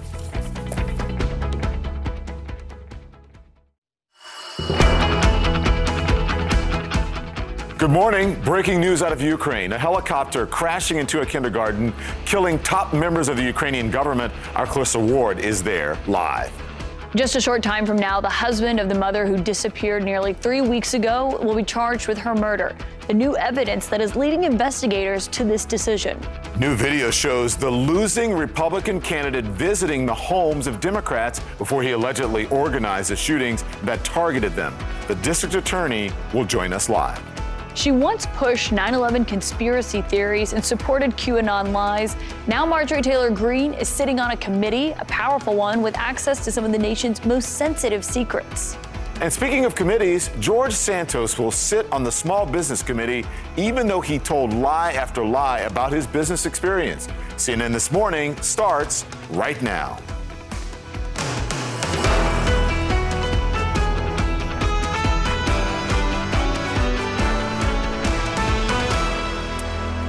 But first, tragedy on the outskirts of Ukraine's capital. 17 people are dead, including Ukraine's interior minister, after a helicopter crashed near a kindergarten and residential buildings east of Kiev. Zero heartburn. And Doug. Hey, man. Nice base. Clearly, you're a safe driver. You could save hundreds for safe driving with Liberty Mutual. They customize your car insurance, so you only pay for what you need.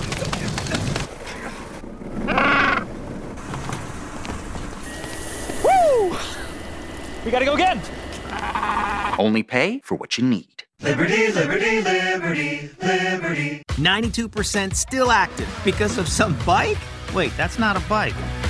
Keep an eye on that form, Peloton. That's definitely not a bike.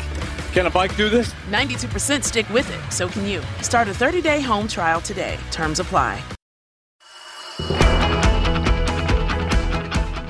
Good morning. Breaking news out of Ukraine. A helicopter crashing into a kindergarten, killing top members of the Ukrainian government. Our Clarissa Ward is there live. Just a short time from now, the husband of the mother who disappeared nearly three weeks ago will be charged with her murder. The new evidence that is leading investigators to this decision. New video shows the losing Republican candidate visiting the homes of Democrats before he allegedly organized the shootings that targeted them. The district attorney will join us live. She once pushed 9 11 conspiracy theories and supported QAnon lies.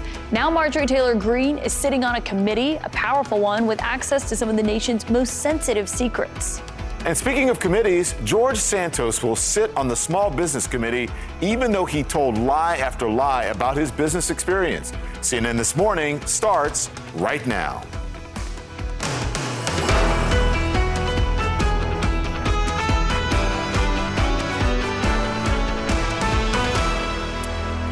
But first, tragedy on the outskirts of Ukraine's capital. 17 people are dead, including Ukraine's interior minister, after a helicopter crashed near a kindergarten and residential buildings east of Kyiv.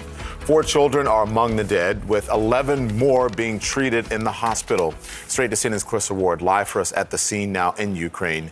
What are you seeing, Clarissa?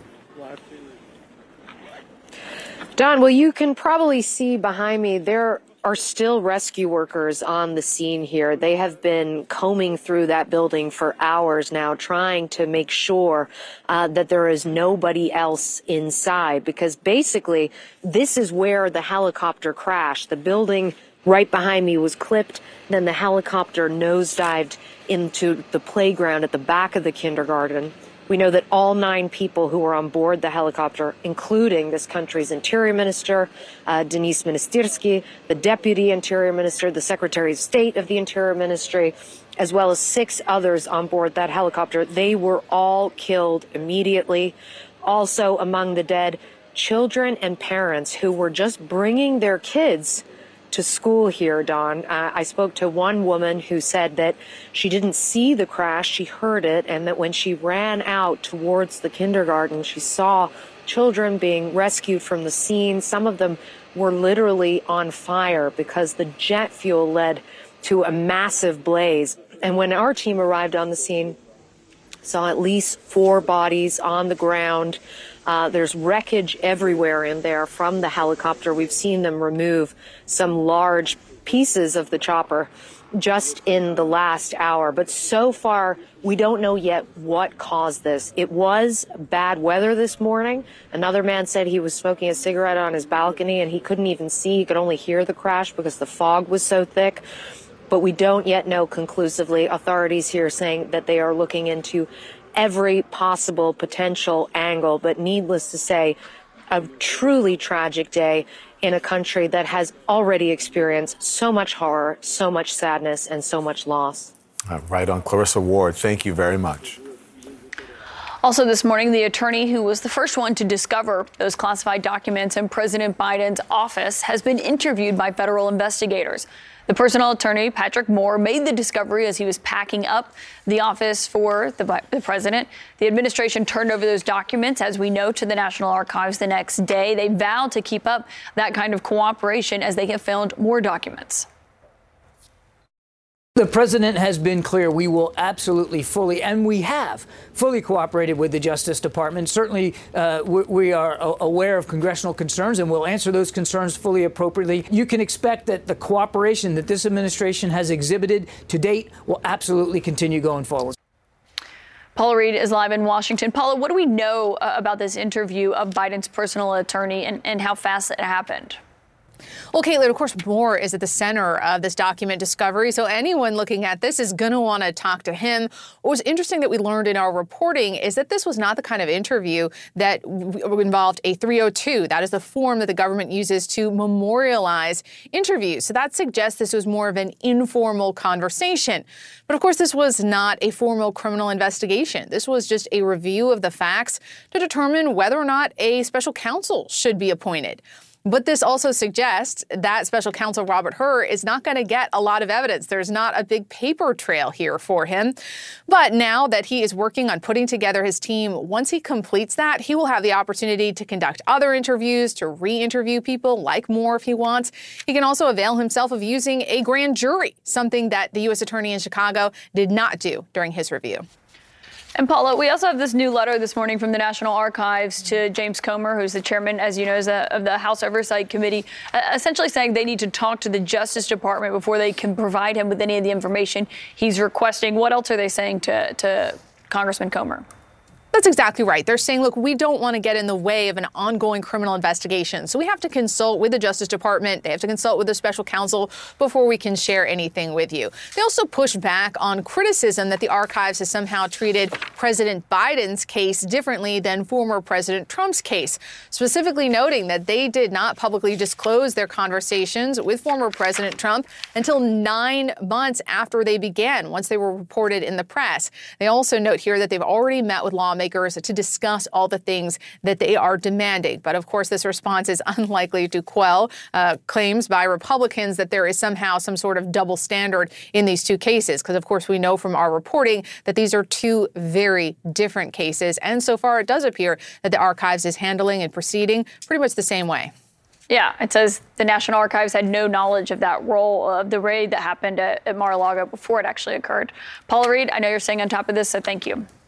Also in Washington, French Congresswoman Marjorie Taylor Greene is now officially an insider. The once shunned conspiracy theorist has landed a pair of powerful committee assignments. Homeland Security and Oversight. And I want to underline that point. The same woman who pushed 9 11 conspiracy theories is now on the Homeland Security Committee.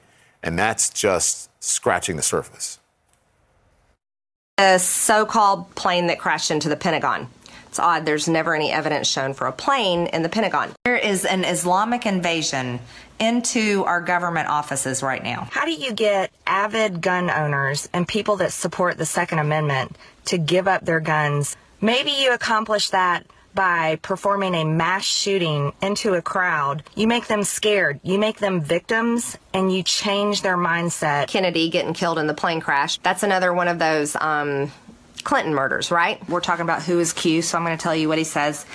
According to him, many in our government are actively worshiping Satan, or they call Moloch. Q is saying that they participate in pedophilia and spirit cooking. We already saw there was an email came out of the WikiLeaks emails where Cheryl was it Cheryl Mills and she told Hillary Clinton in an email that she was going to sacrifice a chicken to Moloch in her backyard. Saudi Arabia the Rothschilds, and Soros.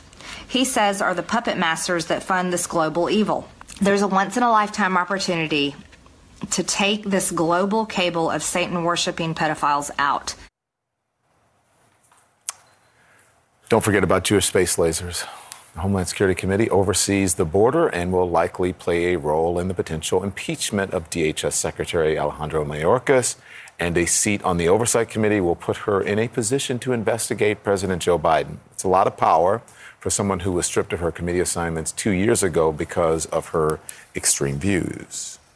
Not just Marjorie Taylor Greene, another Republican in the House has also been placed on committees to some controversy. Newly elected Congressman George Santos is not on one but two different committees, despite growing pressure from her, for him to resign because of the lies and exaggerations and fabrications he has made about his resume and background. Uh, a good chunk of those lies actually had to do with his business experience. One of the committees he's going to serve on is the Committee on Small Business. He did not get the financial committee that he wanted to be on, though. The other that he is going to be sitting on is the Committee on Science, Space, and Technology.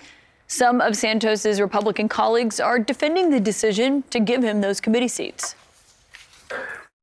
Why? What do you? You know, there are concerns about his past. Why give him committee assignments?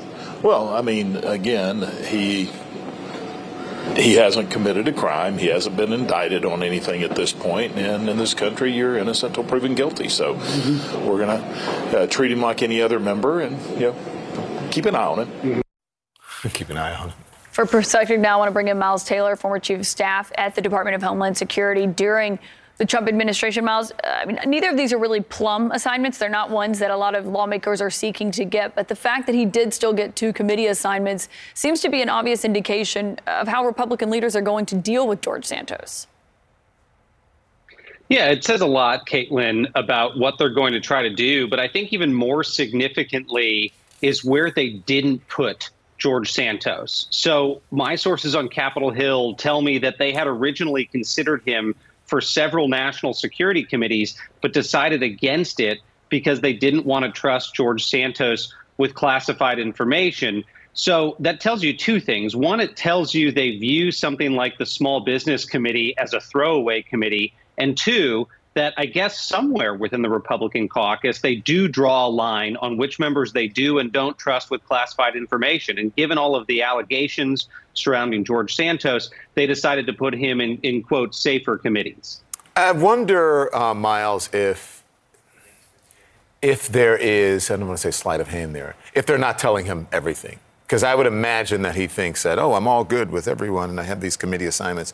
But are they essentially meeting behind closed doors and we can't trust this, trust this guy with this, or as my mom would say, uh, treating him with a long handle spoon? Yeah, I think that's probably right. I mean, I think that they're probably trying to put George Santos in the place that they think he can do the least amount of damage. I, I, would like to say to the country, but probably the reality is they're trying to put him somewhere where he can do the least amount of damage to the party and to the House Republican caucus before they're told by the House Ethics Committee, you know, where they stand on the things that George Santos did. I mean, you have to note that Kevin McCarthy and others keep trying to buy themselves time when it comes to George Santos by saying it will go through normal processes. In other words, that the Ethics Committee will look into the allegations and then provide a recommendation. In the meantime, they want to handle him with kid gloves. Yeah, because the Ethics Committee moves famously very quickly. I'm kidding. It does uh, not. Yeah, it's so sluggish. Uh, Miles, what's your what's your reaction to Marjorie Taylor Greene being placed on the Homeland Security Committee and the Oversight Committee as well? Right? Yeah, I mean, look, no doubt. I mean, what if I was still chief of staff at the Department of Homeland Security? I would tell the department something right now. I would tell them you are not to brief her without my authorization. I don't think DHS. I don't think the intelligence community should trust this member of Congress. That's not speculative. That's based on what she's said in the past. But even more significant is this she is on the committee that's responsible for preventing acts of domestic terrorism. Now, the January 6th attack on the U.S. Capitol was, by definition, the largest domestic terrorism attack on the United States in a generation. Mm-hmm. And what did Marjorie Taylor Greene say about that attack? If she had been in charge, quote, we would have won. That's extremely alarming. In addition, the committee oversees election security. She tried to overturn an election. And of course, as we've talked about, it receives very sensitive intelligence. And in the past, she's accused the intelligence community of, uh, of running deep state operations against Americans. So you really worry what she'll do with the information she gets on that committee. And remember, Donald Trump is always a phone call away. She's in regular touch with him, uh, as we've seen from pictures from the House floor during Kevin McCarthy's uh, speakership battle. Interesting. Six Republicans have now placed six people who question the results of the 2020 election on the Homeland Security Committee, seven more on the Judiciary Committee. That kind of tells you where the GOP is going, and the American people are going to have to hang on for the ride. Miles, appreciate it. Well, and also remember, I mean, that was Marjorie Taylor Greene became a close ally of Kevin McCarthy's in that speaker fight because he promised her a seat on the Oversight Committee. Uh, all right, this morning also, there is some chilling new video of the failed New Mexico State House candidate visiting the homes of local Democratic leaders. You see him here on this footage before investigators say he orchestrated a conspiracy to target their homes with gunfire. We're going to talk to the district attorney who is handling the case with his questions next. And an attempted kidnapping of a barista. It's all caught on video. Something else that was caught on video. What police are saying about the disturbing encounter next. More CNN this morning to come after the break.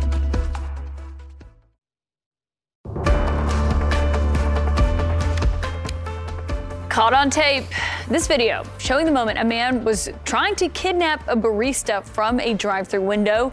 This incident took place around 5 a.m. Monday. It was in Washington state. You can see the barista was trying to hand the man change when suddenly he grabbed her arm, yanked it toward him.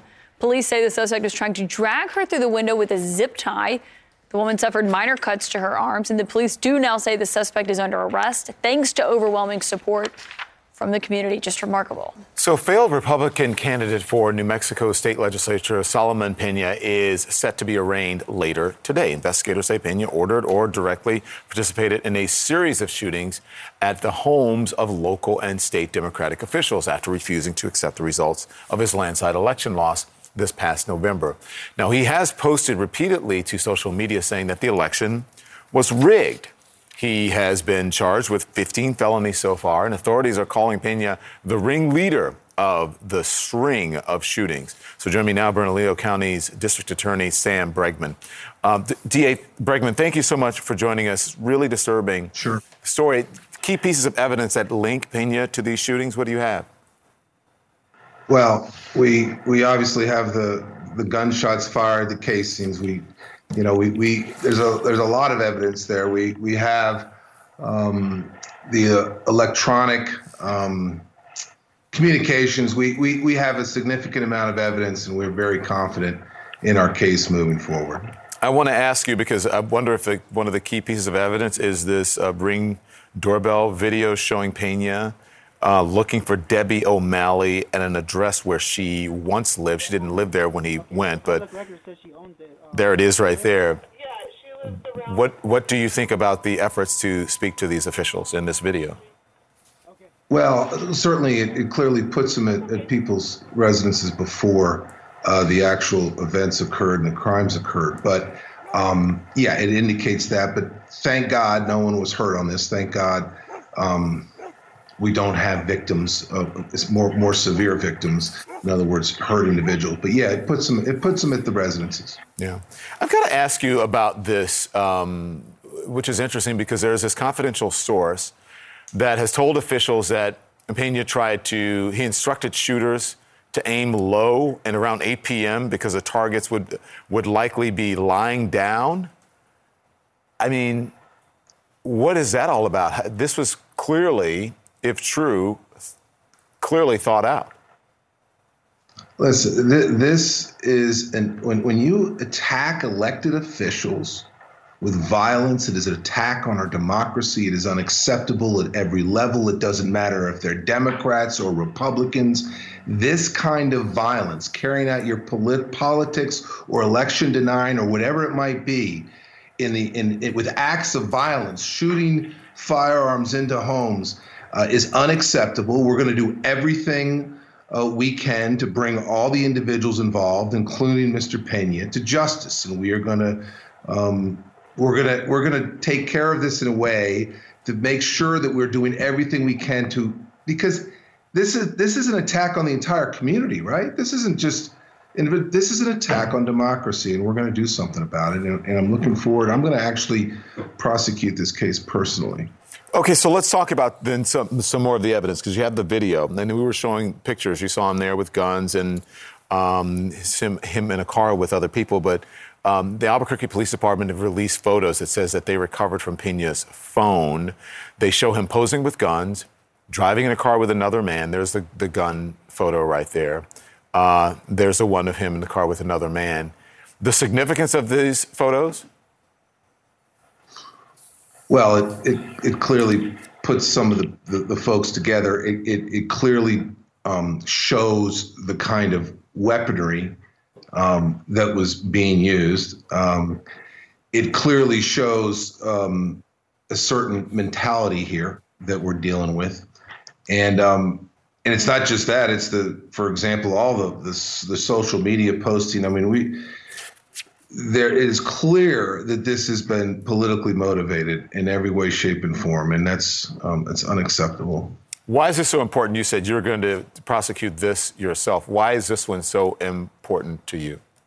Because this was a listen. Every act of violence is unacceptable in Bernalillo County and in Albuquerque, and uh, this office, um, the career prosecutors do a tremendous job at that. But But I, I think um, the importance for the community, you know, quite frankly, the the community is pissed off about this stuff, and so am I. And I, uh, I, I, I took this this job with the with the idea that I was going. I, I love being in the courtroom. That I was going to prosecute some some cases, and this is an important case for the entire community. And we cannot have elected officials being elected to office and then being terrified, intimidated, or attempted to be uh, terrified and, and intimidated. Um, we're going to hold people responsible when they commit crimes, all levels of crimes, and especially this kind of political violence is absolutely unacceptable. All right, Bernalillo District Attorney Sam Bregman, thank you. I appreciate it. Please come back and update us. Thank you. Thank you. He's got quite a case on his hands to deal with. Yeah. Yeah. Also, this morning, a voting system error has altered the outcome of a local election in New Jersey. And the Labor Department about to release a key inflation report. We're going to bring you those numbers. That's next.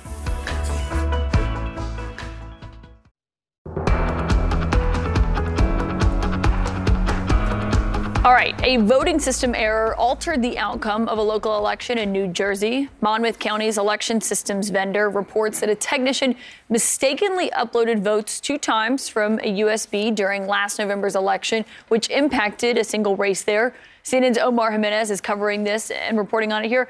Omar, what exactly was the error? What happened here? Yeah, so so the Monmouth County election vendor election system basically said that this goes back to last July. They were reinstalling some software, and that there was an error that missed a step that would have caught double counting of votes. That didn't happen, and so we ended up with a situation where they say some a technician inadvertently double counted votes as a USB drive was being uploaded.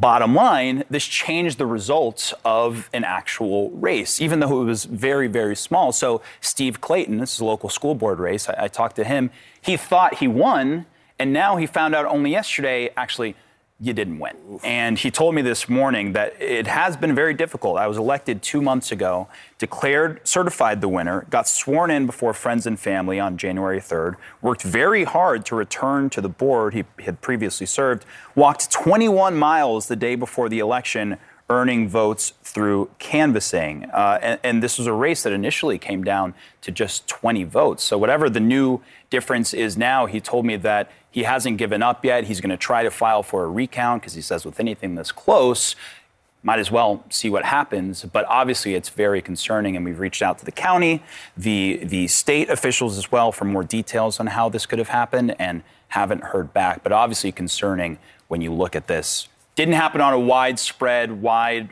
range in any manner, but obviously. They think this is just an error, nothing nefarious, and we don't know at this point. They, at this point, at least the election system thinks it's nothing nefarious. They know why this happened, but we're still trying to figure out what prompted basically an audit of this election that came from the county. We don't know what that specific reason was, but at least the election system says it was for this reason doesn't seem to be anything crazier. Right. All right, we'll see how he handles it. I mean, of course, you know, we've been talking all morning about what's happening with uh, Solomon Pena and how he handled his election loss that was clear as day. Uh, Omar Jimenez, thank you for that report. Yeah. yeah, quite different. Justin, another new charge for the husband of the mother who disappeared three weeks ago. This as he is set to be arraigned for her murder today. We're live outside the courthouse with brand new details next. Mm.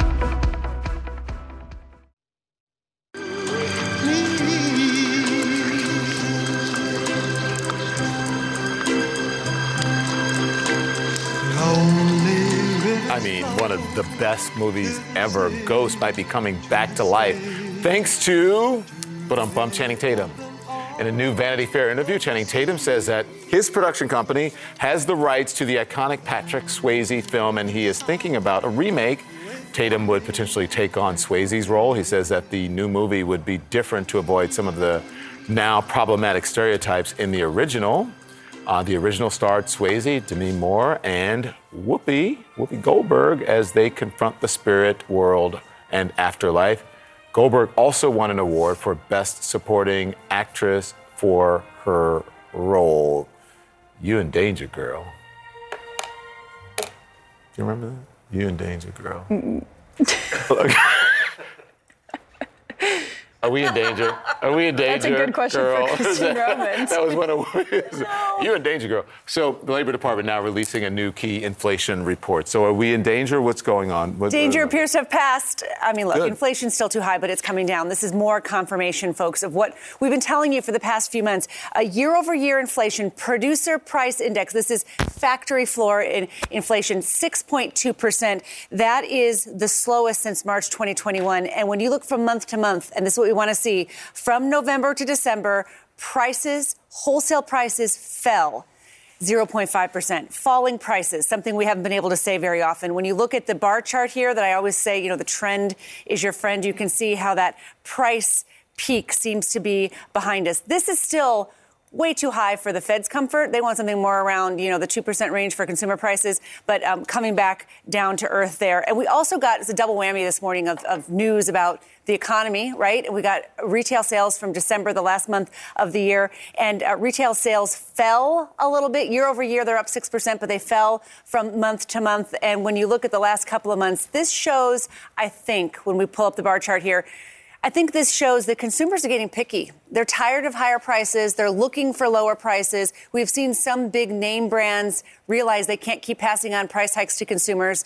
Um, there's this old saying, you've heard me say this before about the oil market, but you know, high prices can cure high prices. At some point, uh, consumers are like, you know what? I think I'm going to just rein in a little bit because I, I, don't, I want, don't want to keep paying high prices, and that can actually help cool inflation. So that, that's a couple of the things that we're seeing here this morning in terms of the economy. But overall, big big pictures, because people at home are wondering, is this good? Is it for 401k, for the future of inflation, for rates and all that? Yeah. Are we moving in the right direction? I mean, I think you can expect interest rates to keep rising, official interest rates this year, but the stock market is up in the beginning of the year after a terrible year last year. So the 401k seems to have stabilized a little bit. Um, used car prices are coming down. New car prices are coming down too. I think that's an important sign for people, you know, as you're trying to build your life and maybe uh, change out your car. Uh, so I think that the worst price increases of the past year are behind us, and we're getting to a little bit of equilibrium here. Well, in the words of Illinois Governor J.B. Pritzker just told us you can't raise interest rates forever. The White House, though, they're going to take credit for inflation in the numbers here today. They have said that this has to do with Biden's economic plan and his message. Do they deserve credit for that? Well, there are all kinds of different levers that they have pulled. I think more than anything, you have supply chains that are starting to work themselves out. You have corporate managers who have figured out how to try to move around um, higher prices. You had those artificial increases in, in used car prices and new car prices. Those are coming down as chips become more available. They can actually get cars off the lot. So I, I say, Kaitlan, it's a really complicated picture. There are a lot of lot of reasons, and I don't think you can put, you know, why inflation is falling on a bumper sticker. You know, it's just way more way more complicated than that. But inflation is cooling, and I think that is the bottom line. Christine, thank you. A bumper Appreciate it. sticker on your car that is costing less, hopefully, these days. Right, yeah, And, and Christine cheaper Romans. gas, hopefully. Yeah, thank you. All right, just in, we have some breaking news. Brian Walshe has just arrived at a court in Quincy, Massachusetts, where he is going to be arraigned on a murder charge accused in the death of his wife, Ana. The wife, the mother of three, has not been seen for two and a half weeks. Police have uncovered a lot of evidence in that time period. Walshe is also now facing a charge of improper transport of a body. CNN's Jason Carroll is live outside the courthouse where he just arrived in Quincy, Massachusetts. Jason, this, this new charge is a development. What do we know about it and what are we expecting today?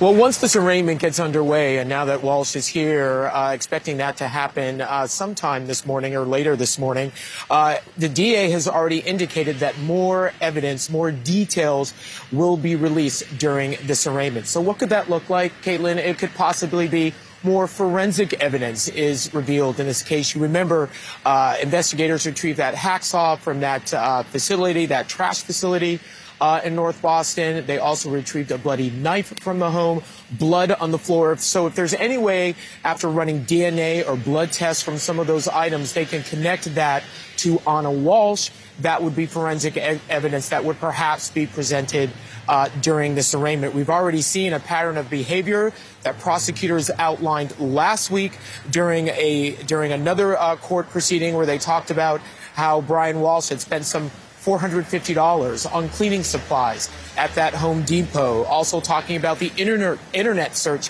that he uh, allegedly conducted, uh, searching for how to dispose of a 115 pound woman's body and how to dismember a body. So during this arraignment proceeding, which again expected to get underway, it could be at any moment now, uh, we're expected to learn more details about what they've uncovered in their case. Yeah, Kaitlan? we'll check back with you for those details. Jason Carroll, thank you.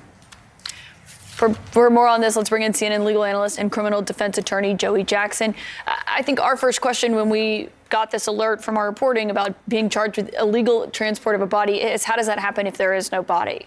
Yeah, so it must mean, and it could mean, that they have information, Kaitlan Don. Uh, we could very well learn, right? Do they know anything with respect to the body or any traces or remnants or remains of the body? And so I think that is yet to be determined. Uh, but that would lead me, uh, Kaitlan, to that conclusion. Uh, what I'm interested in knowing, obviously, as we look today at what happens, is what else they have, right? We're going to be looking for forensic uh, forensics. What do they have with respect to that? What do they have in terms of cell phone data that would connect them? A lot of circumstantial evidence. What do they have in terms of his whereabouts and the timelines? How do they fit in all of this misleading information he gave them? So I think we're going to learn a lot today with respect to what authorities have and what they're going to be doing moving forward. It isn't unheard of. Is it to prosecute without a body? Is it? But does it make it makes it more difficult? You know, it does, Don. The prosecutions are difficult with a body, right? And all that you can glean from a body with respect to the trauma and what happened and how it happened and where it happened and when it happened. So without it, there are challenges. But if you look at this particular case, wow, circumstantial evidence aplenty, right? But circumstantial evidence, we have to remember, is evidence. When you have information with respect to bloody knives in basements, with regard to you leaving your residence when you're supposed to be on probation and supposed to be taking your kids to school, but you didn't do that. And it's not only the $450 in cleaning supplies, it's the paying for them in cash. What was that all about, right? It's the misleading investigators. It's saying your wife left to the airport when guess what? The cell phone ping's there. We don't know what police uncovered, Don Kaitlan, as it relates to their trash that they've been going through and the different searches. So why do I say all this? No body, but boy, is there compelling circumstantial evidence that leads in his direction. What about what degree murder charge? Because it doesn't seem that we know first, second, or what it could potentially be? Is that something you're going to be paying attention to? Yeah, you know, uh, the essence of it is uh, at the end of the day, I think we're looking at a murder charge, the degree to which will be predicated upon the evidence. But just let's talk about that briefly. It'll be interesting to know what the theory is, right? People ask about motive. Motive, what's the motivation? Of course, you don't have to establish motive as a prosecutor, but inquiring minds, if it goes to a jury, want to know what would lead you to do this? Why do I mention motive? Because it goes to intent. Is this going to be a case where it was premeditated, or is it a case, right, where it was a crime of passion? Was it a case where it was some other type of murder? So I'll be looking to know what the theory of the prosecution is as it relates to the murder charge that they ultimately put forward. There's usually at some point, listen, uh, again, due process, innocent until Always, proven guilty. But as you know from doing this forever, you've been doing this a long time, uh, the evidence all, uh, often points to a significant other in these cases. Um, when does that, in the process of this, when does that usually, when is that usually revealed? Does a person come around and say, okay, this is way too much pressure? Let me give you the information that you're looking for. So, you know, the bottom line is that you don't have to speak, right? The, pro- the problem is, is that many defendants do enter into questioning and they give information that comes to be very valuable to authorities and not very valuable to them. But even in the absence of someone breaking down or in the absence of them saying, yeah, I did it, this is how, and this is why, et cetera, you know, authorities have been pretty good over the years at piecing things together. Uh, there has been information about the relationship, about uh, some information of 2014, I believe, Mhm. where there was a threat on her life, presumably from him. Whether that sees the light of day at any trial is another question. But I think that they will, authorities, through looking at text messages, emails, interviewing people about the nature of their interactions, et cetera, try to glean why he would do this. So there's a lot we don't know. I think there's a lot more we'll learn today. But always remember, prosecutors keep back enough, right? So that they can, at that jury trial, really let the jurors know why he's guilty in their view. That's what I was going to say. There's a lot, you know, they don't tell everything. Exactly. And they've said so much. Yeah. So that is saying a lot. Thank you, Joey. Always a pleasure. Thank you, Don. Appreciate Thank it. This morning's number, 455, will tell you why. Did that rhyme? Biden had a visit with the Prime Minister of the Netherlands. Look at this. Thank you again, Mr. Minister. We've had a great relationship with both our countries personally, and I look forward to discussing a lot more in detail. Thank you. Thank you so much. And also thank you for hosting me. It's the first time in my five visits that the fireplace uh, is on. Yeah, that's because he's burning classified documents in that fireplace. A radio clip that had surfaced from 2020 demonstrates just how much Santos loves spreading his lies. He does it with the real joie de vivre. When I was in Baruch, we were the number one volleyball. Did you graduate team, from Baruch? uh, did you graduate from there? Yeah. So did I. I did. I did. So did I. Oh, very cool. So, great school, great institution, very Yes. liberal, but very good, very good professors. Oh yeah, yeah, great, great, great school, great professors. Dumbledore, McGonagall, the uh, the nutty. That was good. We needed a laugh after all of that madness. It's crazy how much the George Santos thing has become like just an everyday conversation, everyday joke. I was at the airport the other day and I walked by these two older gentlemen sitting together and they were talking about George Santos and roasting him for what we were talking about the uh, lying about the volleyball championship. Yeah. Um, someone, one of the guys came in the studio a few minutes ago and said, Are you guys upset that he's on the Air and Space Committee or whatever it is? You know, him after, you know, being a former astronaut. It's- I mean, it, the jokes Okay. write themselves for these guys. it was funnier when he said it. Okay, so. It was funny when you said it too. All right, thank you. Maybe I should try out for Trevor Spy. Apple has unveiled two new versions of its popular MacBook Pro laptops, a 14 inch and 16 inch options. It is the latest update for a tech giant that has seen incredible growth over the past 20 years. CNN senior data reporter knows all about it. It's Harry Enton. Harry, uh, what is this 455? What's this number about? All right, so this morning's number is Apple's share of the US PC market by unit ship. It's up 455% since 2003, the third quarter of 2003. Incredible growth, incredible growth. And I just want to zoom in on this, and it gives you an understanding. Apple's share of the US PC market by unit ship. Look back in 2003. It was just 3.1%. Nobody I knew, nobody I knew basically had an Apple. It was the less cool option. Everyone wanted, say, something that had Microsoft Windows on it, whatever the latest version was at the time. But look at the growth 11.5% in 2013, and now 17.2% of the, la- of the uh, PCs that have been shipped are Apple. It's an unbelievable growth story over the last two decades, guys. Okay, so then what's the reason for this? They easier to operate than the old? No, I think that might be one of the reasons. But Apple has always been easy to operate. It was something I could operate as a five year old. Take a look here US adults owning an iPhone. This is based on my estimate, based on polling and some market reports. You know, back in 2003, there was no iPhone. By 2013, about 22% of Americans owned an iPhone. Now, 44%. I think what's essentially happening is people are like, ooh, I like my, my iOS, and now I want to be able to use it with my computer, so I'm in fact going to use a Mac PC. So you essentially get the situation where people are migrating from a iPhone over to a PC. It's one of those very interesting things. Of course, the iPhone still far more popular than the PC, at least in concern for Mac. But in terms of the bottom line, I think this says it all. Apple stock price Look at that. It was just 25 cents back in 2003. Look where it is today $135.94. Massive growth. If you owned Apple shares back in 2003, you made a ton of money. I wish I bought into it. I did. I knew nothing. Wow. I just went on like what is E- one of those E-Trade things and bought Apple stock. Not a ton of it, but I mean it's crazy. I I had no idea what I was doing. It was like a Ameritrade or something. It's amazing. Better to be lucky than smart, Don. Yeah, and that's true because I am a lot luckier than I am smart. Speak for yourself there, Harry.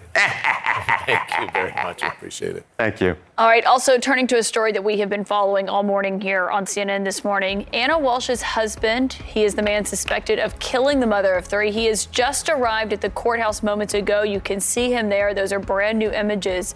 He is set to be formally charged in just a bit. We now know he's actually going to be facing three charges murder, improper transport of a body, and misleading investigators, the initial charge that he was jailed on. We have reporters at the courthouse. CNN is going to bring you the latest developments as we learn more from the prosecutors.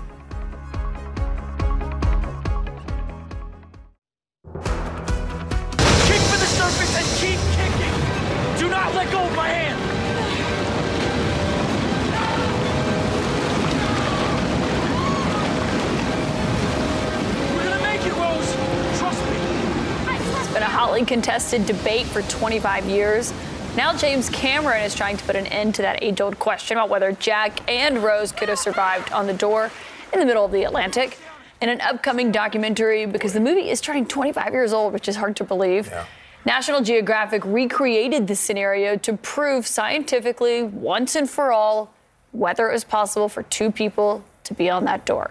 Using stunt doubles with sensors in cold but not freezing water, they consulted hypothermia experts about the matter.